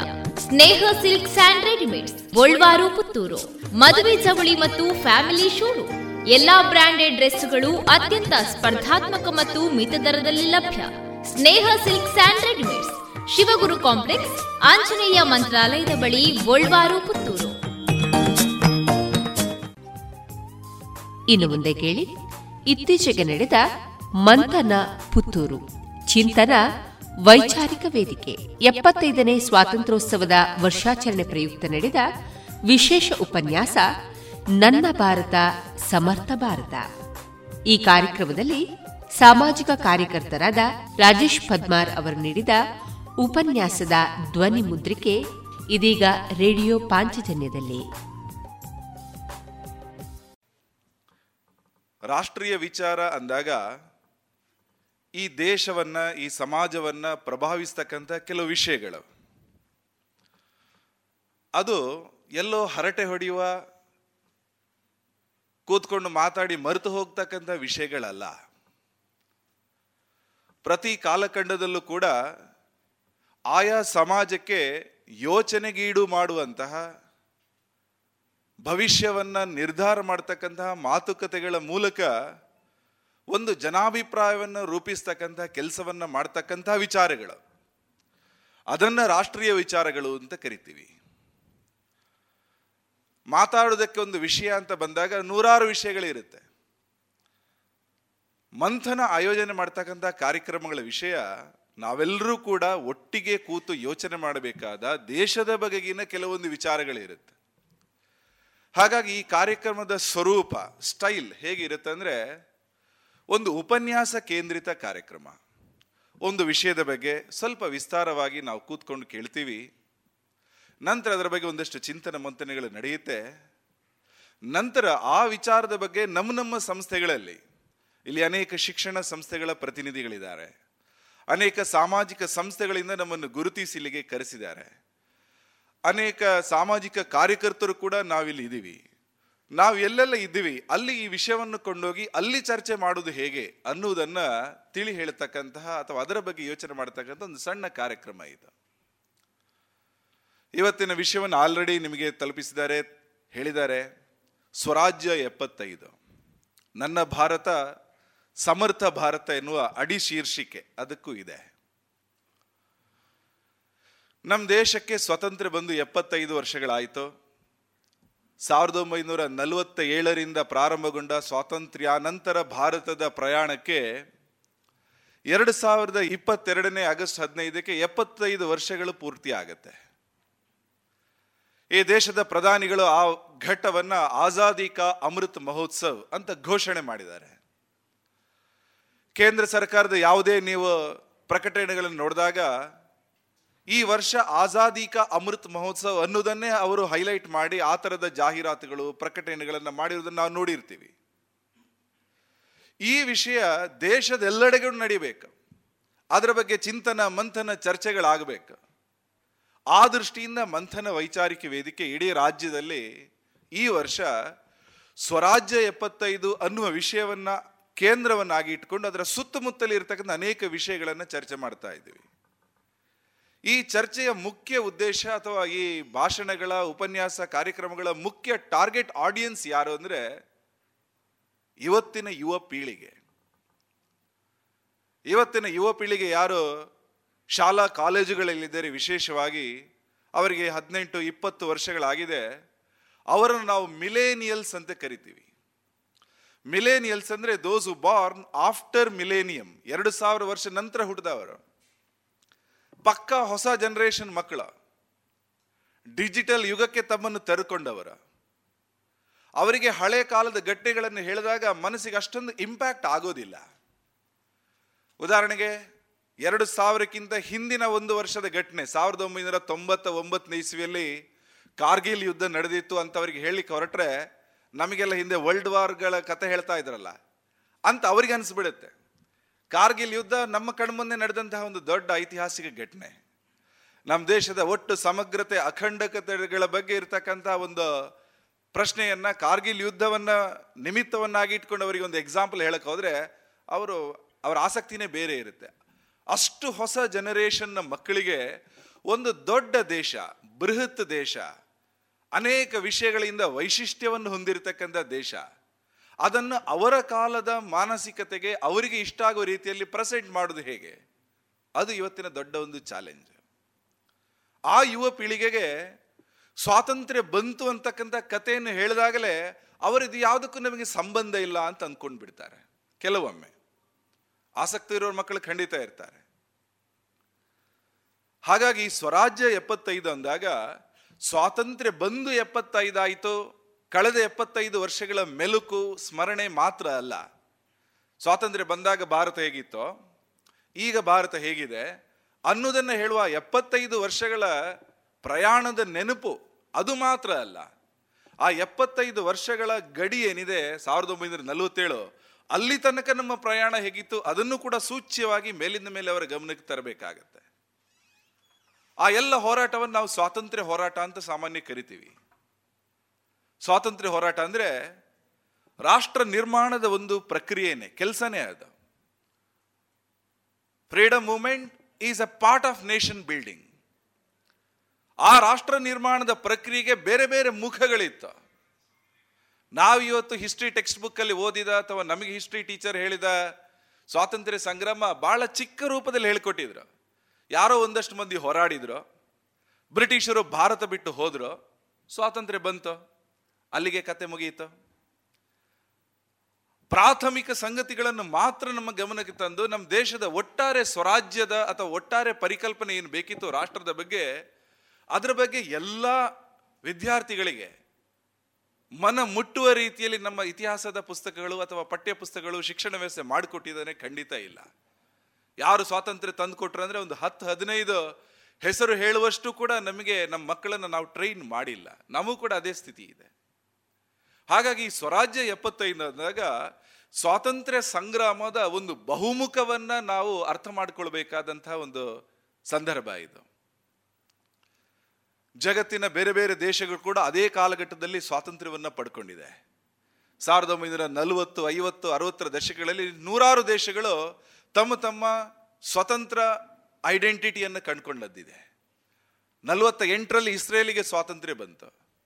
ಹೀಗೆ ನೀವು ಅನೇಕ ದೇಶಗಳ ಸ್ವಾತಂತ್ರ್ಯ ಸಂಗ್ರಾಮದ ಕಥಾನಕವನ್ನು ನೋಡಿದ್ರೆ, ಭಾರತದ ಸ್ವಾತಂತ್ರ್ಯ ಹೋರಾಟವನ್ನು ನೋಡಿದ್ರೆ, ನಮ್ಮ ದೇಶ ಅತ್ಯಂತ ವೈಶಿಷ್ಟ್ಯಪೂರ್ಣ ಒಂದು ಸ್ವಾತಂತ್ರ್ಯ ಸಂಗ್ರಾಮದ ಹಿನ್ನೆಲೆಯನ್ನು ಹೊಂದಿದೆ ಅಂತ ನಾವು ಅರ್ಥ ಮಾಡ್ಕೋಬಹುದು. ಮೂರ್ನಾಲ್ಕು ಅಂಶ ಇದೆ. ಅದರಲ್ಲಿ ಮೊದಲನೇದು, ನಮ್ಮ ಒಟ್ಟು ಸ್ವಾತಂತ್ರ್ಯ ಹೋರಾಟ ಬಹುಮುಖದ ಹೋರಾಟ ಮಲ್ಟಿ ಫೆಸೆಟೆಡ್ ಮೂವ್ಮೆಂಟ್. ಜಗತ್ತಿನ ಯಾವ ದೇಶದಲ್ಲೂ ಇಷ್ಟೊಂದು ಮುಖದಲ್ಲಿ ಸ್ವಾತಂತ್ರ್ಯ ಹೋರಾಟ ಆಗಿರಲಿಲ್ಲ.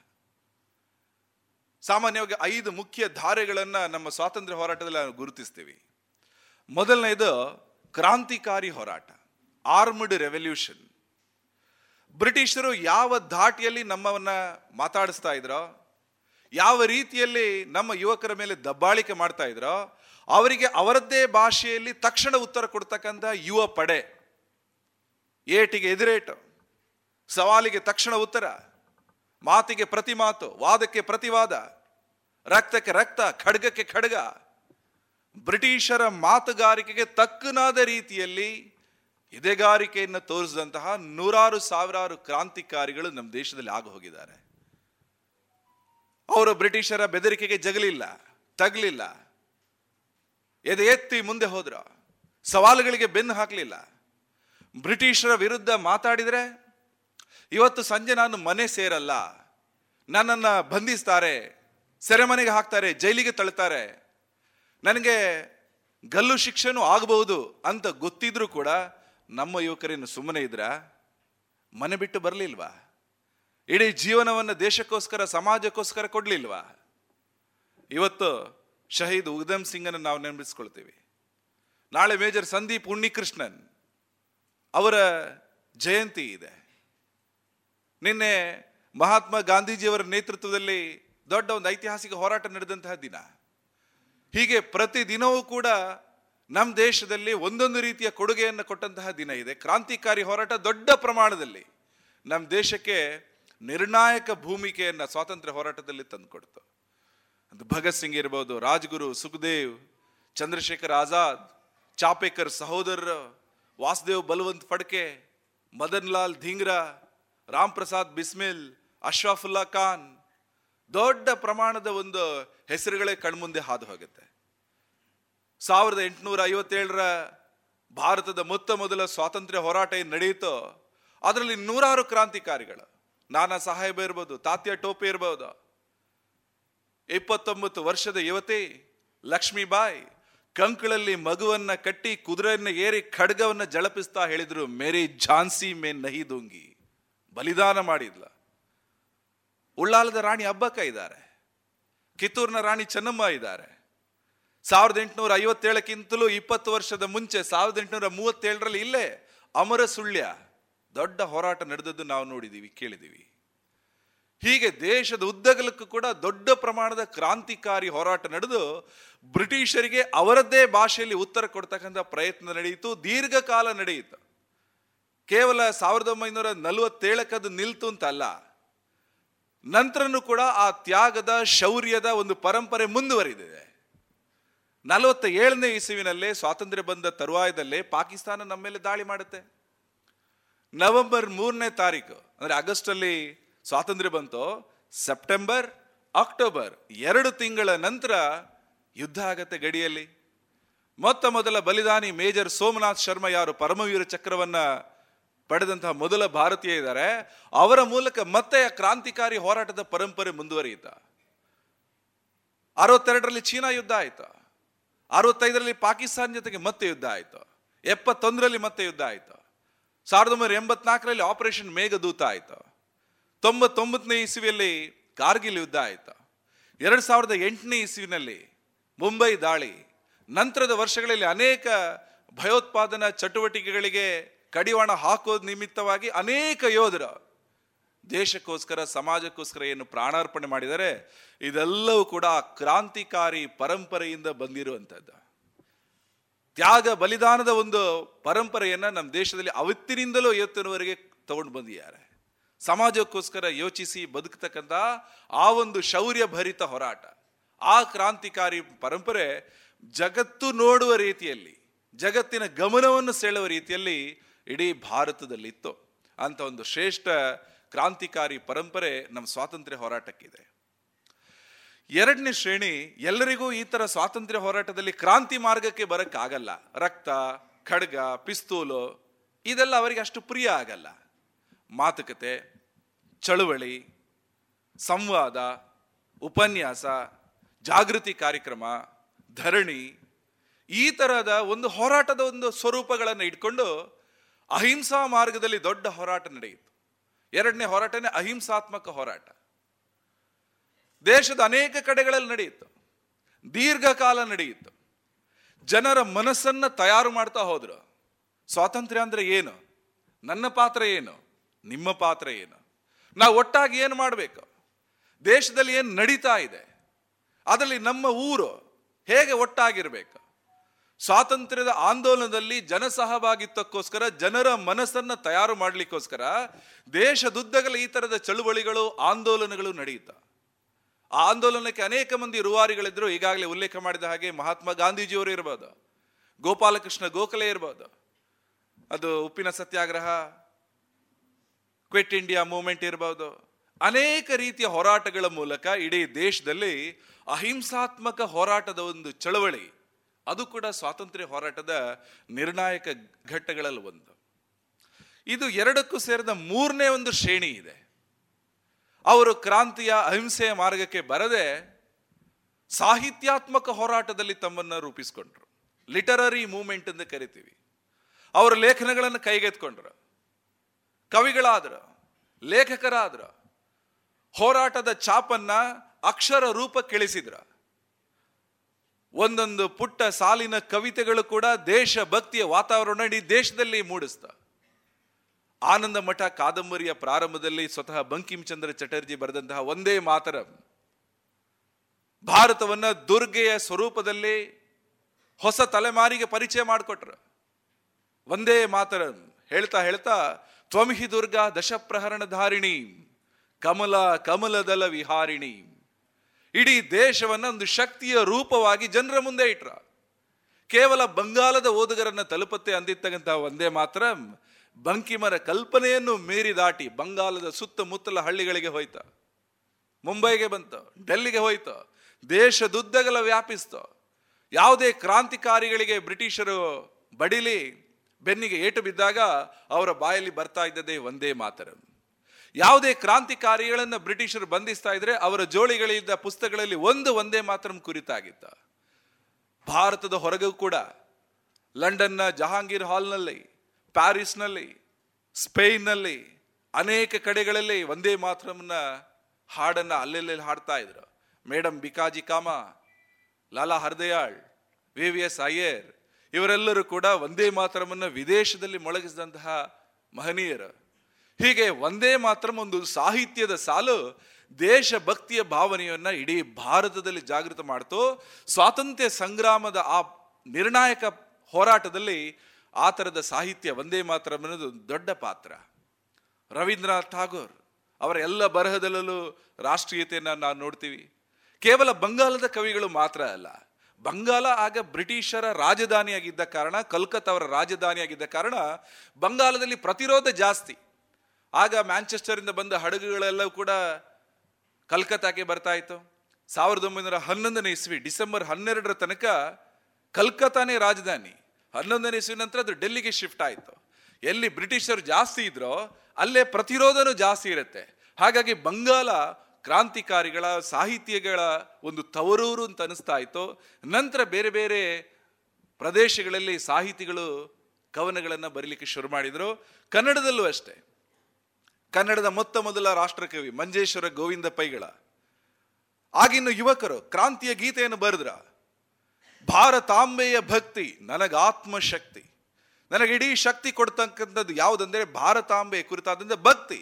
ಆ ಭಕ್ತಿ ಎಷ್ಟು ಸಮಯ ನನ್ನಲ್ಲಿ ಜಾಗೃತಿ ಇರುತ್ತೋ ಅಲ್ಲಿ ತನಕ ನನಗೆ ಆ ಶಕ್ತಿ ಇರುತ್ತೆ. ಕೈಯಾರ ಕಿಂಜಂಡ್ರಿಗಳು ಶಾಲಾ ಶಿಕ್ಷಕರಾಗಿದ್ರು ಗಡಿನಾಡಿನ ಕವಿಗಳ. ಇಡೀ ಸಮಾಜವನ್ನು ನೋಡ್ತಾ ಅವರು ಹೇಳಿದ್ರು, ಐಕ್ಯ ಒಂದೇ ಮಂತ್ರ. ಐಕ್ಯದಿಂದಲೇ ಸ್ವತಂತ್ರ ಐಕ್ಯ ಗಾನದೇ ರಾಷ್ಟ್ರ ತೇಲುತ್ತಿರಲಿ. ಐಕ್ಯ ಗಾನ ಅಂತ ಒಂದು ಕವನ ಸಂಕಲನ ಬರೆದ್ರು. ಅದರಲ್ಲಿ ಇನ್ನೊಂದು ಕ್ರಾಂತಿ ಗೀತೆಯನ್ನು ರೈಗಳು ಬರೀತಾರೆ. ಅದರಲ್ಲಿ ಬರೀತಾ ಅವ್ರು ಹೇಳ್ತಾರೆ, ಇವತ್ತಿನ ಸಮಾಜದ ಪರಿಸ್ಥಿತಿ, ಜಾತಿ ಜಾತಿಗಳ ಮಧ್ಯೆ ಸಂಘರ್ಷ, ಸಮಾಜದಲ್ಲಿ ಇರತಕ್ಕಂಥ ಬಿರುಕುಗಳು, ಇದನ್ನೆಲ್ಲವನ್ನು ತಿದ್ಲಿಕ್ಕೆ ಒಂದು ಲೇಖನಿ ಬೇಕು. ಎನ್ನೆದೆಯ ಬಿಸಿ ರಕ್ತ ಕುದಿ ಕುದಿಸಿ ಮಸಿ ಮಾಡಿ ನಾ ಬರೆಯಬಲ್ಲೆನೇ ನಾನು ಕವಿಯೋ. ಲೇಖನ ಬರೀತಾರೆ. ಇವತ್ತಿನ ಸಮಾಜದ ಅಂಕು ಡೊಂಕುಗಳನ್ನು ತಿದ್ಲಿಕ್ಕೆ ಒಂದು ಲೇಖನಿ ಬೇಕಾ? ಹರಿತವಾದ ಲೇಖನಿ ಬೇಕು? ಬಲಿತವಾದ ಲೇಖನಿ ಬೇಕು? ಮೊನಚಾದ ಲೇಖನಿ ಬೇಕು? ತಿವಿಯೋ ಲೇಖನಿ ಬೇಕು? ಅದಕ್ಕೆ ಇಂಕ್ ಯಾವುದು? ಮಸಿ ಯಾವುದು? ನನ್ನ ಎದೆಯ ರಕ್ತ, ತರುಣ ಕವಿ ಬರೀತಾರೆ. ಪಂಜೆ ಮಂಗೇಶ್ರಾಯರ ಕೊಡಗನ್ನ ವರ್ಣಿಸಿ ಹಾಡನ್ನು ಬರೆದು ನಾವು ಕೇಳಿದೀವಿ ಎಲ್ಲಿ ಭೂರಮಿ ದೇವ ಸನ್ನಿಧಿ ಬಯಸಿ ಬಿಮ್ಮನೆ ಬಂದಳೋ ನಮ್ಮ ಕೊಡಗಿದು ಜಮ್ಮದು. ಆಗಿನ ಕಾಲದಲ್ಲಿ ಬರೆದದ್ದು ಈಗ ಕೊಡಗಿನ ನಾಡಗೀತೆ ಆಗಿದೆ. ಶಿಶುಗೀತೆಯನ್ನ ಅವರು ಕೈಗೆತ್ಕೊಂಡ್ರು. ಚಿಕ್ಕ ಮಕ್ಕಳಿಗೆ ಬ್ರಿಟಿಷ್ ಸಾಮ್ರಾಜ್ಯದ ವಿರುದ್ಧ ಹೋರಾಟ ಮಾಡಲಿಕ್ಕೆ ಉಪಮಾಲಂಕಾರದ ಕನವಿತೆಗಳನ್ನು ಮುಂದೆ ಬಿಟ್ರು. ನಾವೆಲ್ಲ ಕೇಳಿರ್ತೀವಿ ಚಿಕ್ಕ ಮಕ್ಕಳಾಗಿರುವಾಗ, ನಾಗರ ಹಾವೆ, ಹಾವಳು ಹೂವೆ ಅಂತ ಒಂದು ಕವನವನ್ನು ಕೇಳಿರ್ತೀವಿ. ಬ್ರಿಟಿಷ್ ಸಾಮ್ರಾಜ್ಯವನ್ನ ಒಂದು ಹೋಲಿಕೆಯನ್ನಾಗಿ ಮಕ್ಕಳ ಮನಸ್ಸಲ್ಲಿ ಯಾವ ರೀತಿಯ ಡ್ಯುಯಲ್ ಪರ್ಸನಾಲಿಟಿ ಅವರಲ್ಲಿ ಇದೆ ಅವರನ್ನ ಎಷ್ಟು ನಂಬಬೇಕು, ಎಷ್ಟು ನಂಬಬಾರ್ದು, ಸಾಹಿತ್ಯದಲ್ಲಿ ದೊಡ್ಡ ಕ್ರಾಂತಿಯನ್ನೇ ಅವರು ಮಾಡಿದರು. ಕೇವಲ ಕವಿಗಳಷ್ಟೇ ಅಲ್ಲ, ಕುವೆಂಪು ಅವರು ಅಷ್ಟೇ, ಕುವೆಂಪು ಅವರ ಆಗ ಇನ್ನು ಯುವಕರು, ಅವರ ಎಲ್ಲ ಸಾಹಿತ್ಯದಲ್ಲೂ ರಾಷ್ಟ್ರೀಯತೆಯನ್ನು ನಾವು ಕಾಣಬಹುದು. ನಂತರನೂ ಕೂಡ ನಾಡಗೀತೆಯನ್ನು ಬರೆದಾಗ, ಜಯ ಭಾರತ ಜನನೀಯ ತನುಜಾತೆ. ಜಯ ಹೇ ಕರ್ನಾಟಕ ಮಾತೆ ಅಂತ ಬರೀತಾರೆ. ಭಾರತ ಜನನಿ ಜನನಿ ಎಂದರೆ ತಾಯಿ ಅಂತ ಅರ್ಥ. ಭಾರತವನ್ನ ತಾಯಿಯನ್ನಾಗಿ ಕಾಣುವ, ಅದರ ಮಗಳಾದ ಕರ್ನಾಟಕವನ್ನು ಮಾತೆ, ತಾಯಿ ಅಂತ ಕಾಣುವ ಆ ಮೂಲ ಸ್ವರೂಪ ಏನಿದೆ, ಅದನ್ನ ಕನ್ನಡ ಸಾಹಿತ್ಯದಲ್ಲಿ ತಂದು ರಾಷ್ಟ್ರೀಯತೆಯನ್ನು ಬಡಿದೆಬ್ಬಿಸಿದಂಥವರು ಕುವೆಂಪು ಅವರು. ಹೀಗೆ ಸಾಹಿತಿಗಳು ಕೇವಲ ಬೆಟ್ಟ, ಗುಡ್ಡ, ಸೂರ್ಯೋದಯ, ಹಸಿರು ಕೇವಲ ಪ್ರಕೃತಿ ಸೌಂದರ್ಯವನ್ನು ಬಳಸುವ ಬದಲು ಸ್ವರಾಜ್ಯಕ್ಕೋಸ್ಕರ, ದೇಶಕ್ಕೋಸ್ಕರ ಯೋಚನೆಗಳನ್ನು ಅಕ್ಷರ ರೂಪಕ್ಕೆ ತಂದರು ಆ ರೀತಿಯ ದೀರ್ಘಕಾಲದ ಸಾಹಿತ್ಯ ಹೋರಾಟ ನಮ್ಮ ದೇಶದಲ್ಲಿ ಆಯಿತು ಈಗಾಗಲೇ ಭಾರತ ಮಾತೆ ಉಲ್ಲೇಖ ಹೇಳಿದೆ, ಅದೇ ಸಂದರ್ಭದಲ್ಲಿ ರವೀಂದ್ರನಾಥ್ ಠಾಗೋರ್ ಅವರ ಸೋದರ ಸಂಬಂಧಿ ಅವನೀಂದ್ರನಾಥ್ ಠಾಗೋರ್ ಅವ್ರಿಗನಿಸ್ತು ಭಾರತ ಮಾತೆ ಬಗ್ಗೆ ಸಾಹಿತ್ಯ ಕಥೆಗಳು ಕವಿತೆಗಳೆಲ್ಲ ಬರ್ತಾ ಇದೆ. ಆದರೆ ಅದು ಚಿತ್ರ ರೂಪದಲ್ಲಿ ಮನಸ್ಸಿಗೆ ತಲುಪಬೇಕು ಮೊತ್ತ ಮೊದಲ ಬಾರಿಗೆ ಅವರು ಭಾರತ ಮಾತೆಯ ಕಲರ್ ಪೇಂಟಿಂಗ್ ಅನ್ನ ಚಿತ್ರದಲ್ಲಿ ಮಾಡಿದರು. ಭಾರತ, ದೇಶದ ನಕ್ಷೆ, ಅದರಲ್ಲಿ ಒಂದು ಸ್ತ್ರೀ ಸ್ವರೂಪಿ. ಆ ಭಾರತ ಮಾತೆಯ ಚಿತ್ರ ಪ್ರಿಂಟಿಂಗ್ ಟೆಕ್ನಾಲಜಿ ನೀನು ಬಂದಾಗ ಪ್ರಿಂಟ್ ಆಗಿ ದೇಶದುದ್ದಗಲ ಹೋಯ್ತ. ಗೋಡೆ ಗೋಡೆಗಳಿಗೆ ಬಂತ. ದೇವ ದೇವಿಯರನ್ನೇ ಆರಾಧನೆ ಮಾಡ್ತಿದ್ದ ಸಮಾಜದಲ್ಲಿ ರಾಷ್ಟ್ರವನ್ನ ಆರಾಧನೆ ಮಾಡುವ, ಭಾರತ ಮಾತೆಯನ್ನು ಆರಾಧನೆ ಮಾಡ್ತಕ್ಕಂಥ ಒಂದು ಹೊಸ ಪರಿಪಾಠ ಶುರುವಾಯಿತು ಅವನಿಂದ ನಾ ಠಾಕೂರ್ ಮೂಲಕ. ಹೀಗೆ ಸಾಹಿತ್ಯದ ಕೊಡುಗೆ ನಮ್ಮ ಸ್ವಾತಂತ್ರ್ಯ ಹೋರಾಟದಲ್ಲಿ ನಿರ್ಣಾಯಕ ಪಾತ್ರ ಇದೆ. ಈ ಸಾಹಿತ್ಯ ಎಲ್ಲ ಪ್ರಕಟ ಆಗಬೇಕಿದ್ರೆ ಒಂದು ಮೀಡಿಯಂ ಬೇಕು, ವೇದಿಕೆ ಬೇಕು. ಈಗಾಗಲೇ ನಮ್ಮ ಕಾರ್ಯಕ್ರಮದ ಅಧ್ಯಕ್ಷತೆಯನ್ನು ಸುದ್ದಿ ಬಿಡುಗಡೆ ಎನ್ನುವ ಪತ್ರಿಕೆಯ ಸಿಇಒ ಮುಖ್ಯ ಕಾರ್ಯನಿರ್ವಹಣಾಧಿಕಾರಿಗಳು ವಹಿಸಿದ್ದಾರೆ. ಆಗಿನ ಪತ್ರಿಕೆಗಳು ಅದಕ್ಕೋಸ್ಕರನೇ ಶುರುವಾಯಿತು ಸಾವಿರದ ಎಂಟುನೂರ ಇಪ್ಪತ್ತಾರರಲ್ಲಿ ಮೊತ್ತ ಮೊದಲ ಭಾರತೀಯ ಪತ್ರಿಕೆ ಉದ್ದಂಡ ಮಾರ್ತಾಂಡ ಅಂತ ಪ್ರಕಟ ಆಯಿತು. ಅಲ್ಲಿ ತನಕ ಬ್ರಿಟಿಷರು ಅವರಿಗೆ ಬೇಕಿದ್ದ ರೀತಿಯಲ್ಲಿ ಸುದ್ದಿಗಳನ್ನು ಇಂಗ್ಲೀಷಲ್ಲಿ ಪಬ್ಲಿಷ್ ಮಾಡ್ತಾ ಇದ್ರು. ಬಂಗಾಳ ಗೆಜೆಟಿಯರ್ ಬರ್ತಾ ಇತ್ತು. ಇಂಗ್ಲೀಷ್ ಡಾಮಿನೆನ್ಸ್ ಇರತಕ್ಕಂತಹ ಸುದ್ದಿಗಳು, ಅವರ ದೃಷ್ಟಿಕೋನ ಸುದ್ದಿಗಳು ಅನೇಕ ಅಲ್ಲಿ ಬರ್ತಾ ಇತ್ತು. ಆದರೆ ಉದ್ದಂಡ ಮಾರ್ತಾಂಡ ಬಂದ ಮೇಲೆ ಭಾರತೀಯ ದೃಷ್ಟಿಕೋನದ ಸುದ್ದಿಗಳೇ ಬರಲಿಕ್ಕೆ ಶುರುವಾಯಿತು. ಸ್ಥಾನೀಯ ಪತ್ರಿಕೆಗಳಲ್ಲಿ ಶುರುವಾಯಿತು. ಇದೇ ಮಂಗಳೂರಲ್ಲಿ ಮಂಗಳೂರ ಸಮಾಚಾರ ಅಂತಕ್ಕಂಥ ಮೊತ್ತ ಮೊದಲ ಪತ್ರಿಕೆ ಶುರುವಾಯಿತು. ದೇಶಭಕ್ತಿಯ ಲೇಖನಗಳೇ ಬರ್ತಾ ಇತ್ತು. ಮಹಾರಾಷ್ಟ್ರದಲ್ಲಿ ತಿಲಕರು ಶುರು ಮಾಡಿದ್ರು ಮರಾಠ, ಕೇಸರಿ ಕೇಸರಿ ಪತ್ರಿಕೆ ಒಂದೊಂದು ಲೇಖಕನು ಕೂಡ ಒಂದೊಂದು ಕ್ರಾಂತಿಕಾರಿಯನ್ನು ಸೃಷ್ಟಿ ಮಾಡ್ತಾ ಇತ್ತು. ಬಾಬಾ ಸಾಹೇಬ್ ಅಂಬೇಡ್ಕರ್ ಅವರ ಮೂಕನಾಯಕ ಪತ್ರಿಕೆ ಇರ್ಬೋದು ಗಾಂಧೀಜಿಯವರ ಕಾಲದಲ್ಲಂತೂ ಯಂಗ್ ಇಂಡಿಯಾ ಹರಿಜನ ಪತ್ರಿಕೆಯನ್ನು ಶುರು ಮಾಡಿದರು ಸ್ವದೇಶಿ ಪತ್ರಿಕೆಯಲ್ಲಿ ಸ್ವದೇಶಿ ಕುರಿತಂತ ಆರ್ಟಿಕಲ್ಗಳು ಬರ್ತಾ ಇತ್ತು. ಹೀಗೆ ನೀವು ಇಡೀ ದೇಶವನ್ನು ನೋಡಿದರೆ ಆಗಿನ ಕಾಲದ ಎಲ್ಲ ಪತ್ರಿಕೆಗಳ ಮೂಲ ಉದ್ದೇಶನೇ ಸ್ವರಾಜ್ಯ ಸಂಗ್ರಾಮಕ್ಕೋಸ್ಕರ ಕೊಡುಗೆ. ಹೀಗೆ ಮಾಧ್ಯಮ ಕ್ಷೇತ್ರ, ಸಾಹಿತ್ಯ ಕ್ಷೇತ್ರದಲ್ಲಿ ಬರೆಯುವವರು ಈ ಥರದ್ದು ದೊಡ್ಡ ಒಂದು ಹೋರಾಟ ಏನಿದೆ, ಅದನ್ನು ನಾವು ಲಿಟರರಿ ಮೂಮೆಂಟ್, ಸಾಹಿತ್ಯಾತ್ಮಕ ಹೋರಾಟ ಅಂತ ಗುರುತಿಸ್ಬೋದು.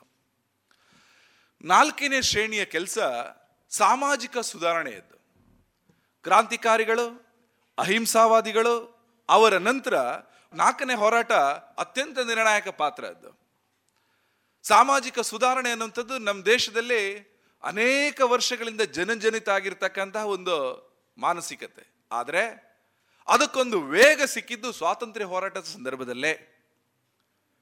ಸ್ವಾಮಿ ವಿವೇಕಾನಂದರು ಸಾವಿರದ ಎಂಟುನೂರ ತೊಂಬತ್ಮೂರರ ಅಮೆರಿಕದ ಭಾಷಣ ಮುಗಿಸಿ ಭಾರತಕ್ಕೆ ಬರುವಾಗ ನಾಲ್ಕು ವರ್ಷಗಳ ಕಾಲ ಇಡೀ ಅಮೆರಿಕ ಮತ್ತು ಇಂಗ್ಲೆಂಡ್ ಖಂಡಗಳಲ್ಲಿ ಅವರು ಪ್ರವಾಸ ಮಾಡಿದರು. ಭಾರತಕ್ಕೆ ಬಂದು ಚೆನ್ನೈನಲ್ಲಿ ಮದ್ರಾಸ್ನಲ್ಲಿ ಒಂದು ಕಾರ್ಯಕ್ರಮದಲ್ಲಿ ಭಾಗವಹಿಸ್ತಾ ಇದ್ದಾಗ ಒಬ್ಬ ಯುವಕ ಪ್ರಶ್ನೆ ಕೇಳ್ತಾನೆ, ಸ್ವಾಮೀಜಿ, ನೀವೆಲ್ಲ ವಿದೇಶಕ್ಕೆ ಹೋಗಿ ಬಂದಿದ್ದೀರಾ? ಇಂಗ್ಲೀಷಲ್ಲಿ ಮಾತಾಡ್ತೀರಾ? ಬ್ರಿಟಿಷ್ ಜೊತೆಗೆ ಕಮ್ಯುನಿಕೇಟ್ ಮಾಡ್ತಕ್ಕಂಥ ಒಂದು ಸಾಮರ್ಥ್ಯ, ಕೌಶಲ್ಯ ನಿಮಗಿದೆ. ಇಡೀ ದೇಶ ಓಡಾಡಿದ ಅನುಭವ ನಿಮಗಿದೆ. ಭಾರತದ ಯಾವ ಭಾಗ ಹೇಗಿದೆ ನಿಮಗೆ ಚೆನ್ನಾಗಿ ಗೊತ್ತು? ನಿಮ್ಮ ಮಾತನ್ನು ಎಲ್ಲರೂ ಕೇಳ್ತಾರೆ. ನಿಮಗೆ ಪ್ರತಿರೋಧ, ನಿಮ್ಮ ಮಾತಿಗೆ ವಿರೋಧ ಕೊಡೋರು ಯಾರೂ ಇಲ್ಲ. ನಿಮ್ಮ ವಯಸ್ಸು ಕೂಡ ಚಿಕ್ಕದು. ಇಂತಹ ನೀವು ಇಂಗ್ಲಿಷ್ ಗೊತ್ತಿರುವ, ಬ್ರಿಟಿಷ್ ನೆಲಕ್ಕೆ ಓಡಾಡಿ ಬಂದಿರುವ, ದೇಶ ಸುತ್ತಿರುವ, ವಿಚಾರ ತಿಳ್ಕೊಂಡಿರುವ, ಸ್ಪಷ್ಟತೆ ಇರತಕ್ಕಂಥ ನೀವು ಸ್ವಾತಂತ್ರ್ಯ ಹೋರಾಟಕ್ಕೆ ನೇತೃತ್ವ ಯಾಕೆ ಕೊಡಬಾರ್ದು? Why can't you take the leadership of freedom movement ಅಂತ ಯುವಕ ಪ್ರಶ್ನೆ ಕೇಳ್ತಾನೆ. ಕೇವಲ ನೀವು ಭಾಷಣ ಮಾಡಿದ್ರೆ ಹೋದ್ರಿ ಸಾಕ? ದೇಶ ಗುಲಾಮಿ ಸ್ಥಿತಿಯಲ್ಲಿದೆ, ನೀವು ಸ್ವಾತಂತ್ರ್ಯ ಸಂಗ್ರಾಮಕ್ಕೆ ಲೀಡರ್ಶಿಪ್ ತಗೊಳ್ಳಿ. ಪ್ರಶ್ನೆ ಸರಿ ಇದೆ ತಾನೆ. ಯುವಕನ ಪ್ರಶ್ನೆ ವಿವೇಕಾನಂದರನ್ನು ಒಮ್ಮೆ ಯೋಚನೆ ಮಾಡುವಾಗ ಮಾಡ್ತು ನಂತರ ಯುವಕನನ್ನು ಕರೀತಾರೆ. ಕರೆದು ಹೇಳ್ತಾರೆ, ಅವರದೇ ಭಾಷೆಯಲ್ಲಿ ಹೇಳ್ತಾ ಇದ್ರೆ ಡು ಯು ವಾಂಟ್ ಫ್ರೀಡಮ್ ನಿನಗೆ ಸ್ವಾತಂತ್ರ್ಯ ಬೇಕಾ? I will get you the freedom by dawn ನಾಳೆ ಬೆಳಗ್ಗೆ ಸೂರ್ಯೋದಯಕ್ಕಿಂತ ಮುಂಚೆ ಸ್ವಾತಂತ್ರ್ಯವನ್ನು ತಂದುಕೊಡ್ತೀನಿ. ಗಿವ್ ಮಿ ಹಂಡ್ರೆಡ್ ಯೂತ್ ನೂರು ಯುವಕರನ್ನು ಕೊಡ. With the muscles of iron ಕಬ್ಬಿಣದ ಸ್ನಾಯುಗಳು ಬೇಕಾ? ನರ್ಸ್ ಆಫ್ ಸ್ಟೀಲ್ ಉಕ್ಕಿನ ನರಗಳು ಬೇಕಾ? ವಿಲ್ ಪವರ್ ಲೈಕ್ ಥಂಡರ್ ಸಿಡಿಲ್ನಂತಹ ಇಚ್ಛಾಶಕ್ತಿ ಇರೋ ನೂರು ಯುವಕರನ್ನು ಕೊಡು. I will change the destiny of the nation ಅವರಿಗೆ ಸಿಗಲೇ ಇಲ್ಲ. ಆ ಯುವಕನನ್ನು ಕರೆದು ಹೇಳಿದ್ರು, ನೋಡಪ್ಪ, ಸ್ವಾತಂತ್ರ್ಯ ಸಿಗತ್ತೆ. Where are the men to digest it ಬಂದಿರೋ ಸ್ವಾತಂತ್ರ್ಯವನ್ನು ಉಳಿಸ್ಕೊಳ್ತಕ್ಕಂತಹ ವ್ಯಕ್ತಿಗಳು ಸಮಾಜ ಎಲ್ಲಿ ರೂಪಿತ ಆಗಿದೆ? ನಾವಿನ್ನು ಜಾತಿ ಜಾತಿ ಅಂತ ಜಗಳ ಮಾಡ್ತಾ ಇದ್ವಿ. ಆ ಭಾಷೆ ಈ ಭಾಷೆ ಅಂತ ಜಗಳ ಮಾಡ್ತಾ ಇದ್ವಿ. ಮೇಲು ಕೀಳು ಸ್ಪೃಶ್ಯ, ಅಸ್ಪೃಶ್ಯ, ಉತ್ತರದವನು, ದಕ್ಷಿಣದವನು, ಆರ್ಯ, ದ್ರಾವಿಡ, ಬೇರೆ ಬೇರೆ ರೀತಿಯಲ್ಲಿ ಹೊಡಿತಾ ಇದ್ದೀರಿ, ಜಗಳ ಮಾಡ್ತಾ ಇದ್ದೀರಿ, ಸಮಾಜ ಬಿರುಕು ಬಿಟ್ಟಿದೆ, ಇಡೀ ಸಮಾಜ ಒಂದಾಗಿ ಯಾವಾಗ ಯೋಚನೆ ಮಾಡುತ್ತೆ, ಆಗ ಬಂದ ಸ್ವಾತಂತ್ರ್ಯವನ್ನ ಉಳಿಸ್ಕೊಳ್ಬಹುದು. ಹಾಗಾಗಿ ಮೊದಲು ಮಾಡಬೇಕಾದ್ದು ಸಮಾಜದ ಒಳಗಿನ ಬಿರುಕನ್ನ ದೂರ ಮಾಡಿ, ಸಮಾಜ ಒಂದಾಗೋ ರೀತಿಯಲ್ಲಿ ಕೆಲಸ ಮಾಡಿ.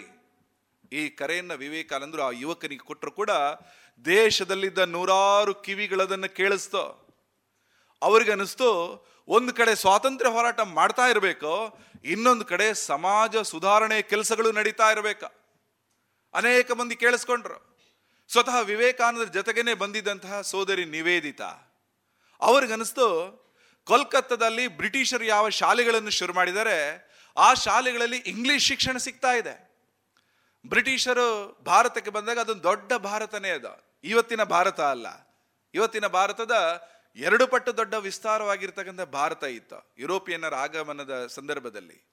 ಅಷ್ಟು ದೊಡ್ಡ ಭಾರತವನ್ನ ಆಳ್ಲಿಕ್ಕೆ ಬಂದ ಪುಟ್ಟ ಜನಸಂಖ್ಯೆಯ ಯುರೋಪಿಯನ್ನರಿಗೆ ಬ್ರಿಟಿಷರಿಗೆ ಭಾರತದಲ್ಲಿ ಜನಸಂಖ್ಯೆದೇ ಒಂದು ಸಮಸ್ಯೆ. ಇಷ್ಟು ದೊಡ್ಡ ದೇಶ ಆಳ್ಬೇಕಲ್ಲ? ಹಾಗಾಗಿ ಭಾರತೀಯ ಮಕ್ಕಳಿಗೆ ಇಂಗ್ಲಿಷ್ ಶಿಕ್ಷಣ ಕೊಡಿಸಿ, ಅವರಿಗೆ ಇಲ್ಲಿ ಕೆಲಸ ಕೊಟ್ಟು, ಅವರೇ ಬ್ರಿಟಿಷ್ ಕಂಪನಿ ಹೇಳಿದ ಹಾಗೆ ಮಾಡಬೇಕು. ಅನೇಕ ಮಂದಿ ಆ ಥರದ ಬ್ರಿಟಿಷ್ ಅಧಿಕಾರಿಗಳಾಗಿದ್ದ ಭಾರತೀಯರು ಅದರಲ್ಲಿ ಇದ್ರು. ಬಹಳ ಪ್ರಮುಖರು ಅದರಲ್ಲಿ ಇದ್ರು. ನಿವೇದಿತ ಅವರಿಗೆ ಅನಿಸ್ತು ಈ ಶಿಕ್ಷಣ ವ್ಯವಸ್ಥೆಯನ್ನು ಕಟ್ ಮಾಡಬೇಕು. ಇದು ನಮ್ಮ ದೇಶಕ್ಕೆ ಒಳ್ಳೆಯದಲ್ಲ. ಭಾರತೀಯ ಶಾಲೆಗಳನ್ನು ತೆರಿಬೇಕು. ಶಿಕ್ಷಣ ಕ್ಷೇತ್ರದಲ್ಲಿ ದೊಡ್ಡ ಪರಿವರ್ತನೆಗೆ ಕಲ್ಕತ್ತಾದಲ್ಲಿ ಮುಂದಾದರು. ಅವರ ಜೊತೆಗೇನೆ ನೂರಾರು ಮಂದಿ ಸೇರ್ಕೊಂಡ್ರು, ಆಗಿನ ಕಾಲದಲ್ಲೂ ಅಕ್ಕಪಕ್ಕನೂ ಕೂಡ. ಸರ್ ಜಗದೀಶ್ ಚಂದ್ರ ಬೋಸ್, ಚಿತ್ತರಂಜನ್ ದಾಸ್, ವಿವೇಕಾನಂದರ ಸಂಬಂಧಿ, ಭೂಪೇಂದ್ರನಾಥ್ ದತ್ತ, ಅನೇಕ ಮಂದಿ ಬಂಗಾಳದಲ್ಲಿ ಶಿಕ್ಷಣ ಸೇರ್ಕೊಂಡಾಗೆ ಅನೇಕ ಸಾಮಾಜಿಕ ಸುಧಾರಣೆಗೆ ಮುಂದೆ ಆದರು. ಆ ಹಿಂದೆನೂ ಕೂಡ, ಅದಕ್ಕಿಂತಲೂ ಸಾಕಷ್ಟು ಮುಂಚೆನೆ ರಾಜಾರಾಮ್ ಮೋಹನ್ ರಾಯ್ ಇರಬಹುದು ಈಶ್ವರ್ ಚಂದ್ರ ವಿದ್ಯಾಸಾಗರ್ ಇರಬಹುದು ಇವರೆಲ್ಲರೂ ಕೂಡ ಸಮಾಜ ಸುಧಾರಣೆಯ ದಾರಿಯನ್ನು ತಗೊಂಡೇ ಸ್ವರಾಜ್ಯದ ಆಶಯಗಳನ್ನ ಗಟ್ಟಿಗೊಳಿಸಿದವರು. ದಕ್ಷಿಣದಲ್ಲಿ ಸುಬ್ರಹ್ಮಣ್ಯ ಭಾರತಿ ಇರಬಹುದು ಕರ್ನಾಟಕದಲ್ಲೂ ಅಷ್ಟೇ, ಇದೇ ಮಂಗಳೂರು ದಕ್ಷಿಣ ಕನ್ನಡ ಪರಿಸರ, ಕುದ್ಮಲ್ ರಂಗರಾಯರ ಹೆಸರು ನಾವು ಕೇಳಿರ್ತೀವಿ.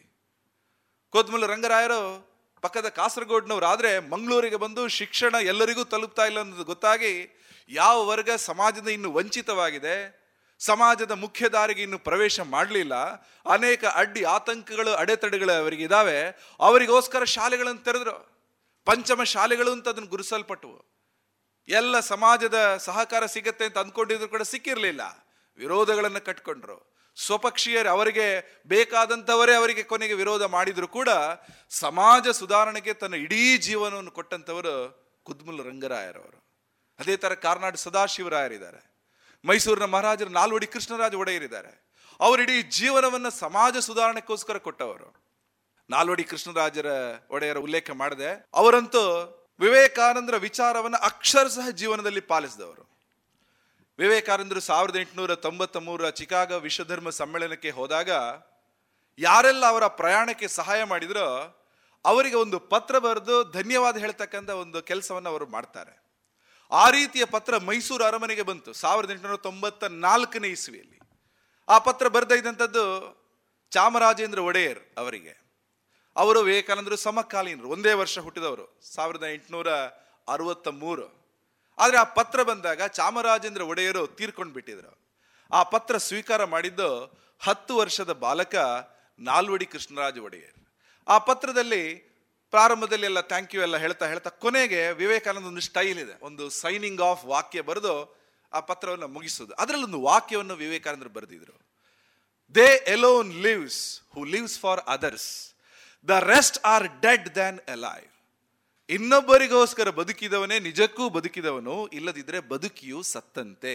ಸ್ವಾಮಿ ವಿವೇಕಾನಂದ ಬರೆದ ಪತ್ರವನ್ನು ಮುಗಿಸಿದ್ರು. ಆ ಪತ್ರ ಈಗಲೂ ಕೂಡ ಮೈಸೂರು ಅರಮನೆಯ ಗೋಡೆಯಲ್ಲಿದೆ. ಆ ಪತ್ರವನ್ನು ಓದಿದ ಹತ್ತು ವರ್ಷದ ಬಾಲಕನಿಗೆ ಅನಿಸ್ತು ಇನ್ನೊಬ್ಬರಿಗೋಸ್ಕರ ಬದುಕಿದ್ರೇನೆ ನಿಜವಾಗಿ ಬದುಕಿದ ಹಾಗೆ. ಅದಕ್ಕೋಸ್ಕರ ನಾನು ಪರರಿಗೋಸ್ಕರ ಬದುಕಬೇಕು. ನಾನು ಇವತ್ತು ಯುವರಾಜ, ನಾಳೆ ಮಹಾರಾಜ ಆಗ್ತೇನೆ. ನಾಡಿನ ಅಭ್ಯುದಯಕ್ಕೇನೆ ನಾನು ಓದಬೇಕು, ಬದುಕಬೇಕು. ಅದಕ್ಕೋಸ್ಕರ ಅವರು ಮೈಸೂರು ಪ್ರಾಂತದಲ್ಲಿ ಏನೆಲ್ಲ ಕೆಲಸಗಳು ಆಗಬೇಕಿದೆ ಮುಂದೆ, ಅದರ ಕುರಿತು ಒಂದು ಸ್ಟಡಿ ಮಾಡ್ಲಿಕ್ಕೆ ಒಂದು ಟೀಮ್ ಮಾಡಿದ್ರು. ಎಲ್ಲೆಲ್ಲ ಕೊರತೆ ಇದೆ ಅಂತ ಮನವರಿಕೆ ಮಾಡಿಕೊಂಡ್ರು. ಶಿಕ್ಷಣದಲ್ಲಿ ಕೊರತೆ ಇದೆ. ಶಾಲೆಗಳನ್ನು ತೆರೆದ್ರು, ಕಾಲೇಜುಗಳನ್ನು ತೆಗೆದ್ರು. ಕೈಗಾರಿಕೆ. ಅಲ್ಲಿ ಅನೇಕ ಕಾರ್ಖಾನೆಗಳು ಬರಬೇಕು. ಸೋ ಫ್ಯಾಕ್ಟರಿ ಬಂತು, ಶುಗರ್ ಫ್ಯಾಕ್ಟರಿಗಳು ಬಂತು. ಇಂಡಿಯನ್ ಇನ್ಸ್ಟಿಟ್ಯೂಟ್ ಆಫ್ ಸೈನ್ಸ್ನಂತ ಅತ್ಯಂತ ದೊಡ್ಡ ವೈಜ್ಞಾನಿಕ ಸಂಸ್ಥೆ ಬೆಂಗಳೂರಲ್ಲಿ ಆಗ್ಲಿಕ್ಕೆ ಅವರದೇ ಕಾರಣ ಇದೆ. ಕೃಷಿಯಲ್ಲಿ ದೊಡ್ಡ ಕೊಡುಗೆ ಕೊಡಬೇಕು. ಅದಕ್ಕೋಸ್ಕರ ಡ್ಯಾಮ್ ಅನ್ನು ಕಟ್ಟಿದ್ರು. ಕೆ ಆರ್ ಎಸ್ ಡ್ಯಾಮ್ ನಾವು ಕೇಳಿದೀವಿ ಅದರಿಂದಾಗಿ ಇಡೀ ಮೈಸೂರು ಪ್ರದೇಶದ ಒಟ್ಟು ಕೃಷಿ, ನೀರಾವರಿ, ಉದ್ಯೋಗ ಎಲ್ಲದಕ್ಕೂ ದೊಡ್ಡ ಕೊಡುಗೆ ಆಯಿತು. ಸಾವಿರದ ಒಂಬೈನೂರ ನಲವತ್ತನೇ ಇಸ್ವಿಯಲ್ಲಿ Nalvadi Krishnaraja Wodeyar ತೀರ್ಕೊಂಡಾಗ one of the economics analysis ಹೇಳುತ್ತೆ he was the richest king under the sun king is rich ರಾಜ ಶ್ರೀಮಂತ ಅಂದ್ರೆ ಅದರ ಅರ್ಥ ರಾಜ್ಯ ಶ್ರೀಮಂತ ಅಂದ್ರೆ ಅದರ ಅರ್ಥ.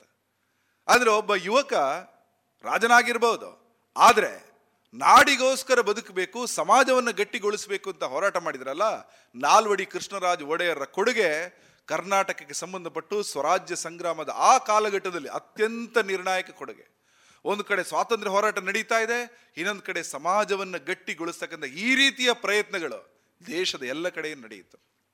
ಮಹಾರಾಷ್ಟ್ರದಲ್ಲಂತೂ ಸಾವಿತ್ರಿಬಾಯಿ ಪುಲೆ, ಜ್ಯೋತಿಬಾಯಿ ಪುಲೆ, ಡಾಕ್ಟರ್ ಬಾಬಾ ಸಾಹೇಬ್ ಅಂಬೇಡ್ಕರ್ ಅವರು, ಅವರೆಲ್ಲರೂ ಕೂಡ ದೊಡ್ಡ ಪ್ರಮಾಣದಲ್ಲಿ ಸಾಮಾಜಿಕ ಸುಧಾರಣೆಯ ಕೆಲಸವನ್ನು ಮಾಡ್ತಾ ಮಾಡ್ತಾ ಮಾಡ್ತಾ ಹೋದರು. ಪಂಜಾಬ್ನಲ್ಲಿ ಲಾಲಾ ಲಜಪತ್ ರಾಯರವರು ಉತ್ತರ ಪ್ರದೇಶದಲ್ಲಿ ಪಂಡಿತ್ ಮದನ್ ಮೋಹನ್ ಮಾಳವೀಯ ಬನಾರಸ್ ಹಿಂದೂ ಯೂನಿವರ್ಸಿಟಿಯನ್ನು ಶುರು ಮಾಡಿದರು. ಹೀಗೆ ವಿವೇಕಾನಂದರ ಕೊಟ್ಟಂತಹ ದೃಷ್ಟಿಕೋನ ಇಡೀ ದೇಶದಲ್ಲಿ ವ್ಯಾಪಿಸ್ತು. ಸೆಂಟ್ರಲ್ ಇಂಡಿಯಾ, ಮಧ್ಯ ಭಾರತದ ಒಂದು ಊರಿದೆ, ನಾಗ್ಪುರ ಅಂತ ಅದರ ಹೆಸರು. ಅಲ್ಲೊಬ್ಬ ತರುಣ ಯುವಕ, medical graduate, doctor Keshava Baliram Hedgewar. ಅವ್ರಿಗನ್ನಿಸ್ತು, ಸ್ವಾತಂತ್ರ್ಯ ಹೋರಾಟ ನಮ್ಮ ದೇಶಕ್ಕೆ ನಿರ್ಣಾಯಕವಾಗಿ ಬೇಕು ಅದೇ ಸಂದರ್ಭದಲ್ಲಿ ಸಮಾಜದ ಸುಧಾರಣೆ ಆಗಬೇಕು. ಜನರೇ ಒಟ್ಟಾಗಿ ಜನರೇ ಸಮಾಜವನ್ನ ಬಲಪಡಿಸ್ತಕ್ಕಂಥ ಒಂದು ಆಂದೋಲನ ಆಗಬೇಕು. ಸಾವಿರದ ಒಂಬೈನೂರ ಇಪ್ಪತ್ತೈದನೇ ಇಸ್ವಿಯಲ್ಲಿ ಅವರು ರಾಷ್ಟ್ರೀಯ ಸ್ವಯಂ ಸೇವಕ ಸಂಘವನ್ನ ಅವರು ಪ್ರಾರಂಭ ಮಾಡ್ತಾರೆ. ಅದೇ ರೀತಿ ಅನೇಕ ಸಂಘ ಸಂಸ್ಥೆಗಳು ಆಗಿನ ಕಾಲದಲ್ಲಿ ಹುಟ್ಕೊಂಡಿದ್ದು ದೊಡ್ಡ ಪ್ರಮಾಣದಲ್ಲಿ ಜನರನ್ನ ಮೊಬಿಲೈಸ್ ಮಾಡ್ತಾ ಇತ್ತು. ಪ್ರಾರ್ಥನಾ ಸಮಾಜ ಬಂತು, ಬ್ರಹ್ಮ ಸಮಾಜ ಬಂತು, ಆರ್ಯ ಸಮಾಜದ ಸ್ವಾಮಿ ದಯಾನಂದ ಸರಸ್ವತಿ ಅವರು ರೂಪೀಕರಣ ಕೊಟ್ಟಿದ್ರು. ಅನಿ ಬೆಸೆಂಟ್ ಅವರು ಥಿಯೋಸಾಫಿಕಲ್ ಸೊಸೈಟಿಯನ್ನು ಪ್ರಾರಂಭ ಮಾಡಿದ್ರು. ಹೀಗೆ ಸಮಾಜ ಸುಧಾರಣೆ ದೊಡ್ಡ ಒಂದು ನಿರ್ಣಾಯಕ ಪಾತ್ರ ಸ್ವರಾಜ್ಯ ಸಂಗ್ರಾಮದ ಸಂದರ್ಭದಲ್ಲಿ ನಡೀತೋ ಆದರೆ ಇದು ಯಾವುದು ಕೂಡ ನಮ್ಮ ಟೆಕ್ಸ್ಟ್ ಬುಕ್ಗಳಲ್ಲಿ, ಇತಿಹಾಸದ ಬುಕ್ಕಲ್ಲಿ ಸ್ಕೂಲ್ಗಳಲ್ಲಿ ಹೇಳ್ಕೊಡ್ತಾರ? ಡಾಕ್ಟರ್ ಕೇಶವ್ ಬಲಿರಾಮ್ ಹೆಡ್ಗೆ ಅವರ ಹೆಸರು ಕೇಳಲಿಕ್ಕೆ ಅನೇಕ ಮಂದಿ ಆರ್ ಎಸ್ ಎಸ್ ಶಾಖೆಗೆ ಹೋದರೆ ಗೊತ್ತಾಗತ್ತೆ ಹೊರತು ಯಾವುದೇ ಸ್ಕೂಲ್ನ ಟೆಕ್ಸ್ಟ್ ಬುಕ್ಕಲ್ಲಿ ಅವರೊಬ್ಬರು ಕ್ರಾಂತಿಕಾರಿ, ಹೋರಾಟಗಾರ, ಸಮಾಜ ಸುಧಾರಕ ಅಂತ ಇಲ್ಲವೇ ಇಲ್ಲ. ಇದುವರೆಗೆ ಸ್ವಾತಂತ್ರ್ಯೋತ್ಸವದ ಎಪ್ಪತ್ತ ಐದನೇ ವರ್ಷಾಚರಣೆ ಪ್ರಯುಕ್ತ ನಡೆದ ವಿಶೇಷ ಉಪನ್ಯಾಸ ನನ್ನ ಭಾರತ, ಸಮರ್ಥ ಭಾರತ. ಈ ಉಪನ್ಯಾಸದಲ್ಲಿ ಸಾಮಾಜಿಕ ಕಾರ್ಯಕರ್ತ ರಾಜೇಶ್ ಪದ್ಮಾರ್ ಅವರ ಉಪನ್ಯಾಸವನ್ನ ಕೇಳಿದಿರಿ. ಇನ್ನು ಮುಂದುವರಿದ ಉಪನ್ಯಾಸ ನಾಳೆ ಸಂಚಿಕೆಯಲ್ಲಿ ಕೇಳೋಣ. ಗುಣಮಟ್ಟದಲ್ಲಿ ಶ್ರೇಷ್ಠತೆ, ಹಣದಲ್ಲಿ ಗರಿಷ್ಠ ಉಳಿತಾಯ. ಸ್ನೇಹ ಸಿಲ್ಕ್ ಸ್ಯಾಂಡ್ ರೆಡಿಮೇಡ್ ಗೋಲ್ವಾರು, ಪುತ್ತೂರು. ಮದುವೆ ಚವಳಿ ಮತ್ತು ಫ್ಯಾಮಿಲಿ ಶೋರು. ಎಲ್ಲಾ ಬ್ರಾಂಡೆಡ್ ಡ್ರೆಸ್ಗಳು ಅತ್ಯಂತ ಸ್ಪರ್ಧಾತ್ಮಕ ಮತ್ತು ಮಿತ ದರದಲ್ಲಿ ಲಭ್ಯ. Sneha silk and readymades, Shivaguru complex, Anjaneya ಮಂತ್ರಾಲಯದ ಬಳಿ ಗೋಲ್ವಾರು, ಪುತ್ತೂರು. ಇದೀಗ ಶಾಸ್ತ್ರೀಯ ಸಂಗೀತ ಕಚೇರಿ ಪ್ರಸಾರಗೊಳ್ಳಲಿದೆ. ಹಾಡುಗಾರಿಕೆ ಕುಮಾರಿ ಪ್ರಿಯಂವದ ಮೃದಂಗದಲ್ಲಿ ವಿದ್ವಾನ್ ಬಾಲಕೃಷ್ಣ ಹೊಸಮನೆ.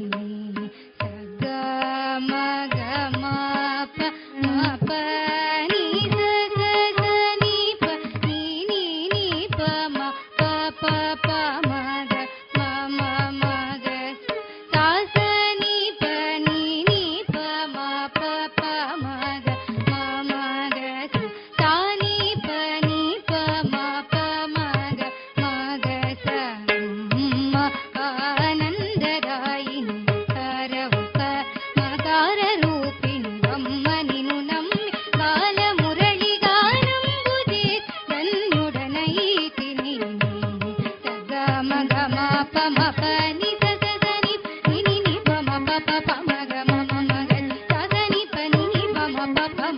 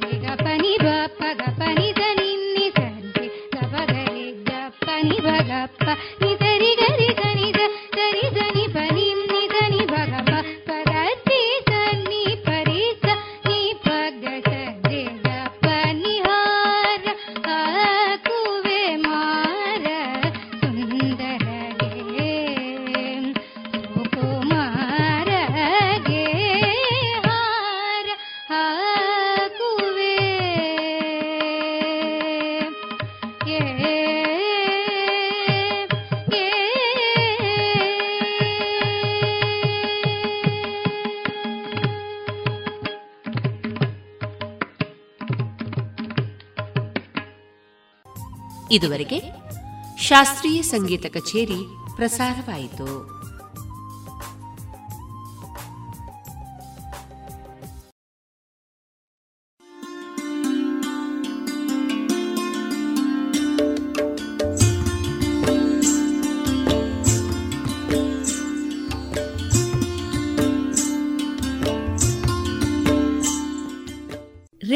ಪಾಂಚಜನ್ಯ ಸಮುದಾಯ ಬಾನುಲಿ ಕೇಂದ್ರದಿಂದ ನಿಮ್ಮ ಕಾರ್ಯಕ್ರಮಗಳು ಪ್ರಸಾರವಾಗಬೇಕೆ?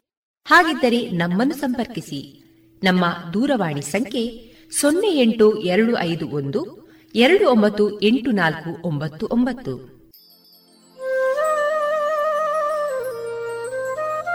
ಗಮನಿಸಿ ಕೇಳುವರೆ ನಮ್ಮ ಕಾರ್ಯಕ್ರಮಗಳನ್ನು ವೆಬ್ಸೈಟ್ ಮೂಲಕ ಕೂಡ ಆಲಿಸಬಹುದು. ನಮ್ಮ ವೆಬ್ಸೈಟ್ ವಿಳಾಸ W W W dot radio Panchajanya dot com. ಇಲ್ಲಿ ಆರ್ಕೈವ್ಸ್ನ ಭಾಗಕ್ಕೆ ಹೋಗಿ ಕ್ಲಿಕ್ ಮಾಡಿದರೆ ಹಳೆ ಕಾರ್ಯಕ್ರಮಗಳನ್ನು ಕೂಡ ಆಲಿಸಬಹುದು.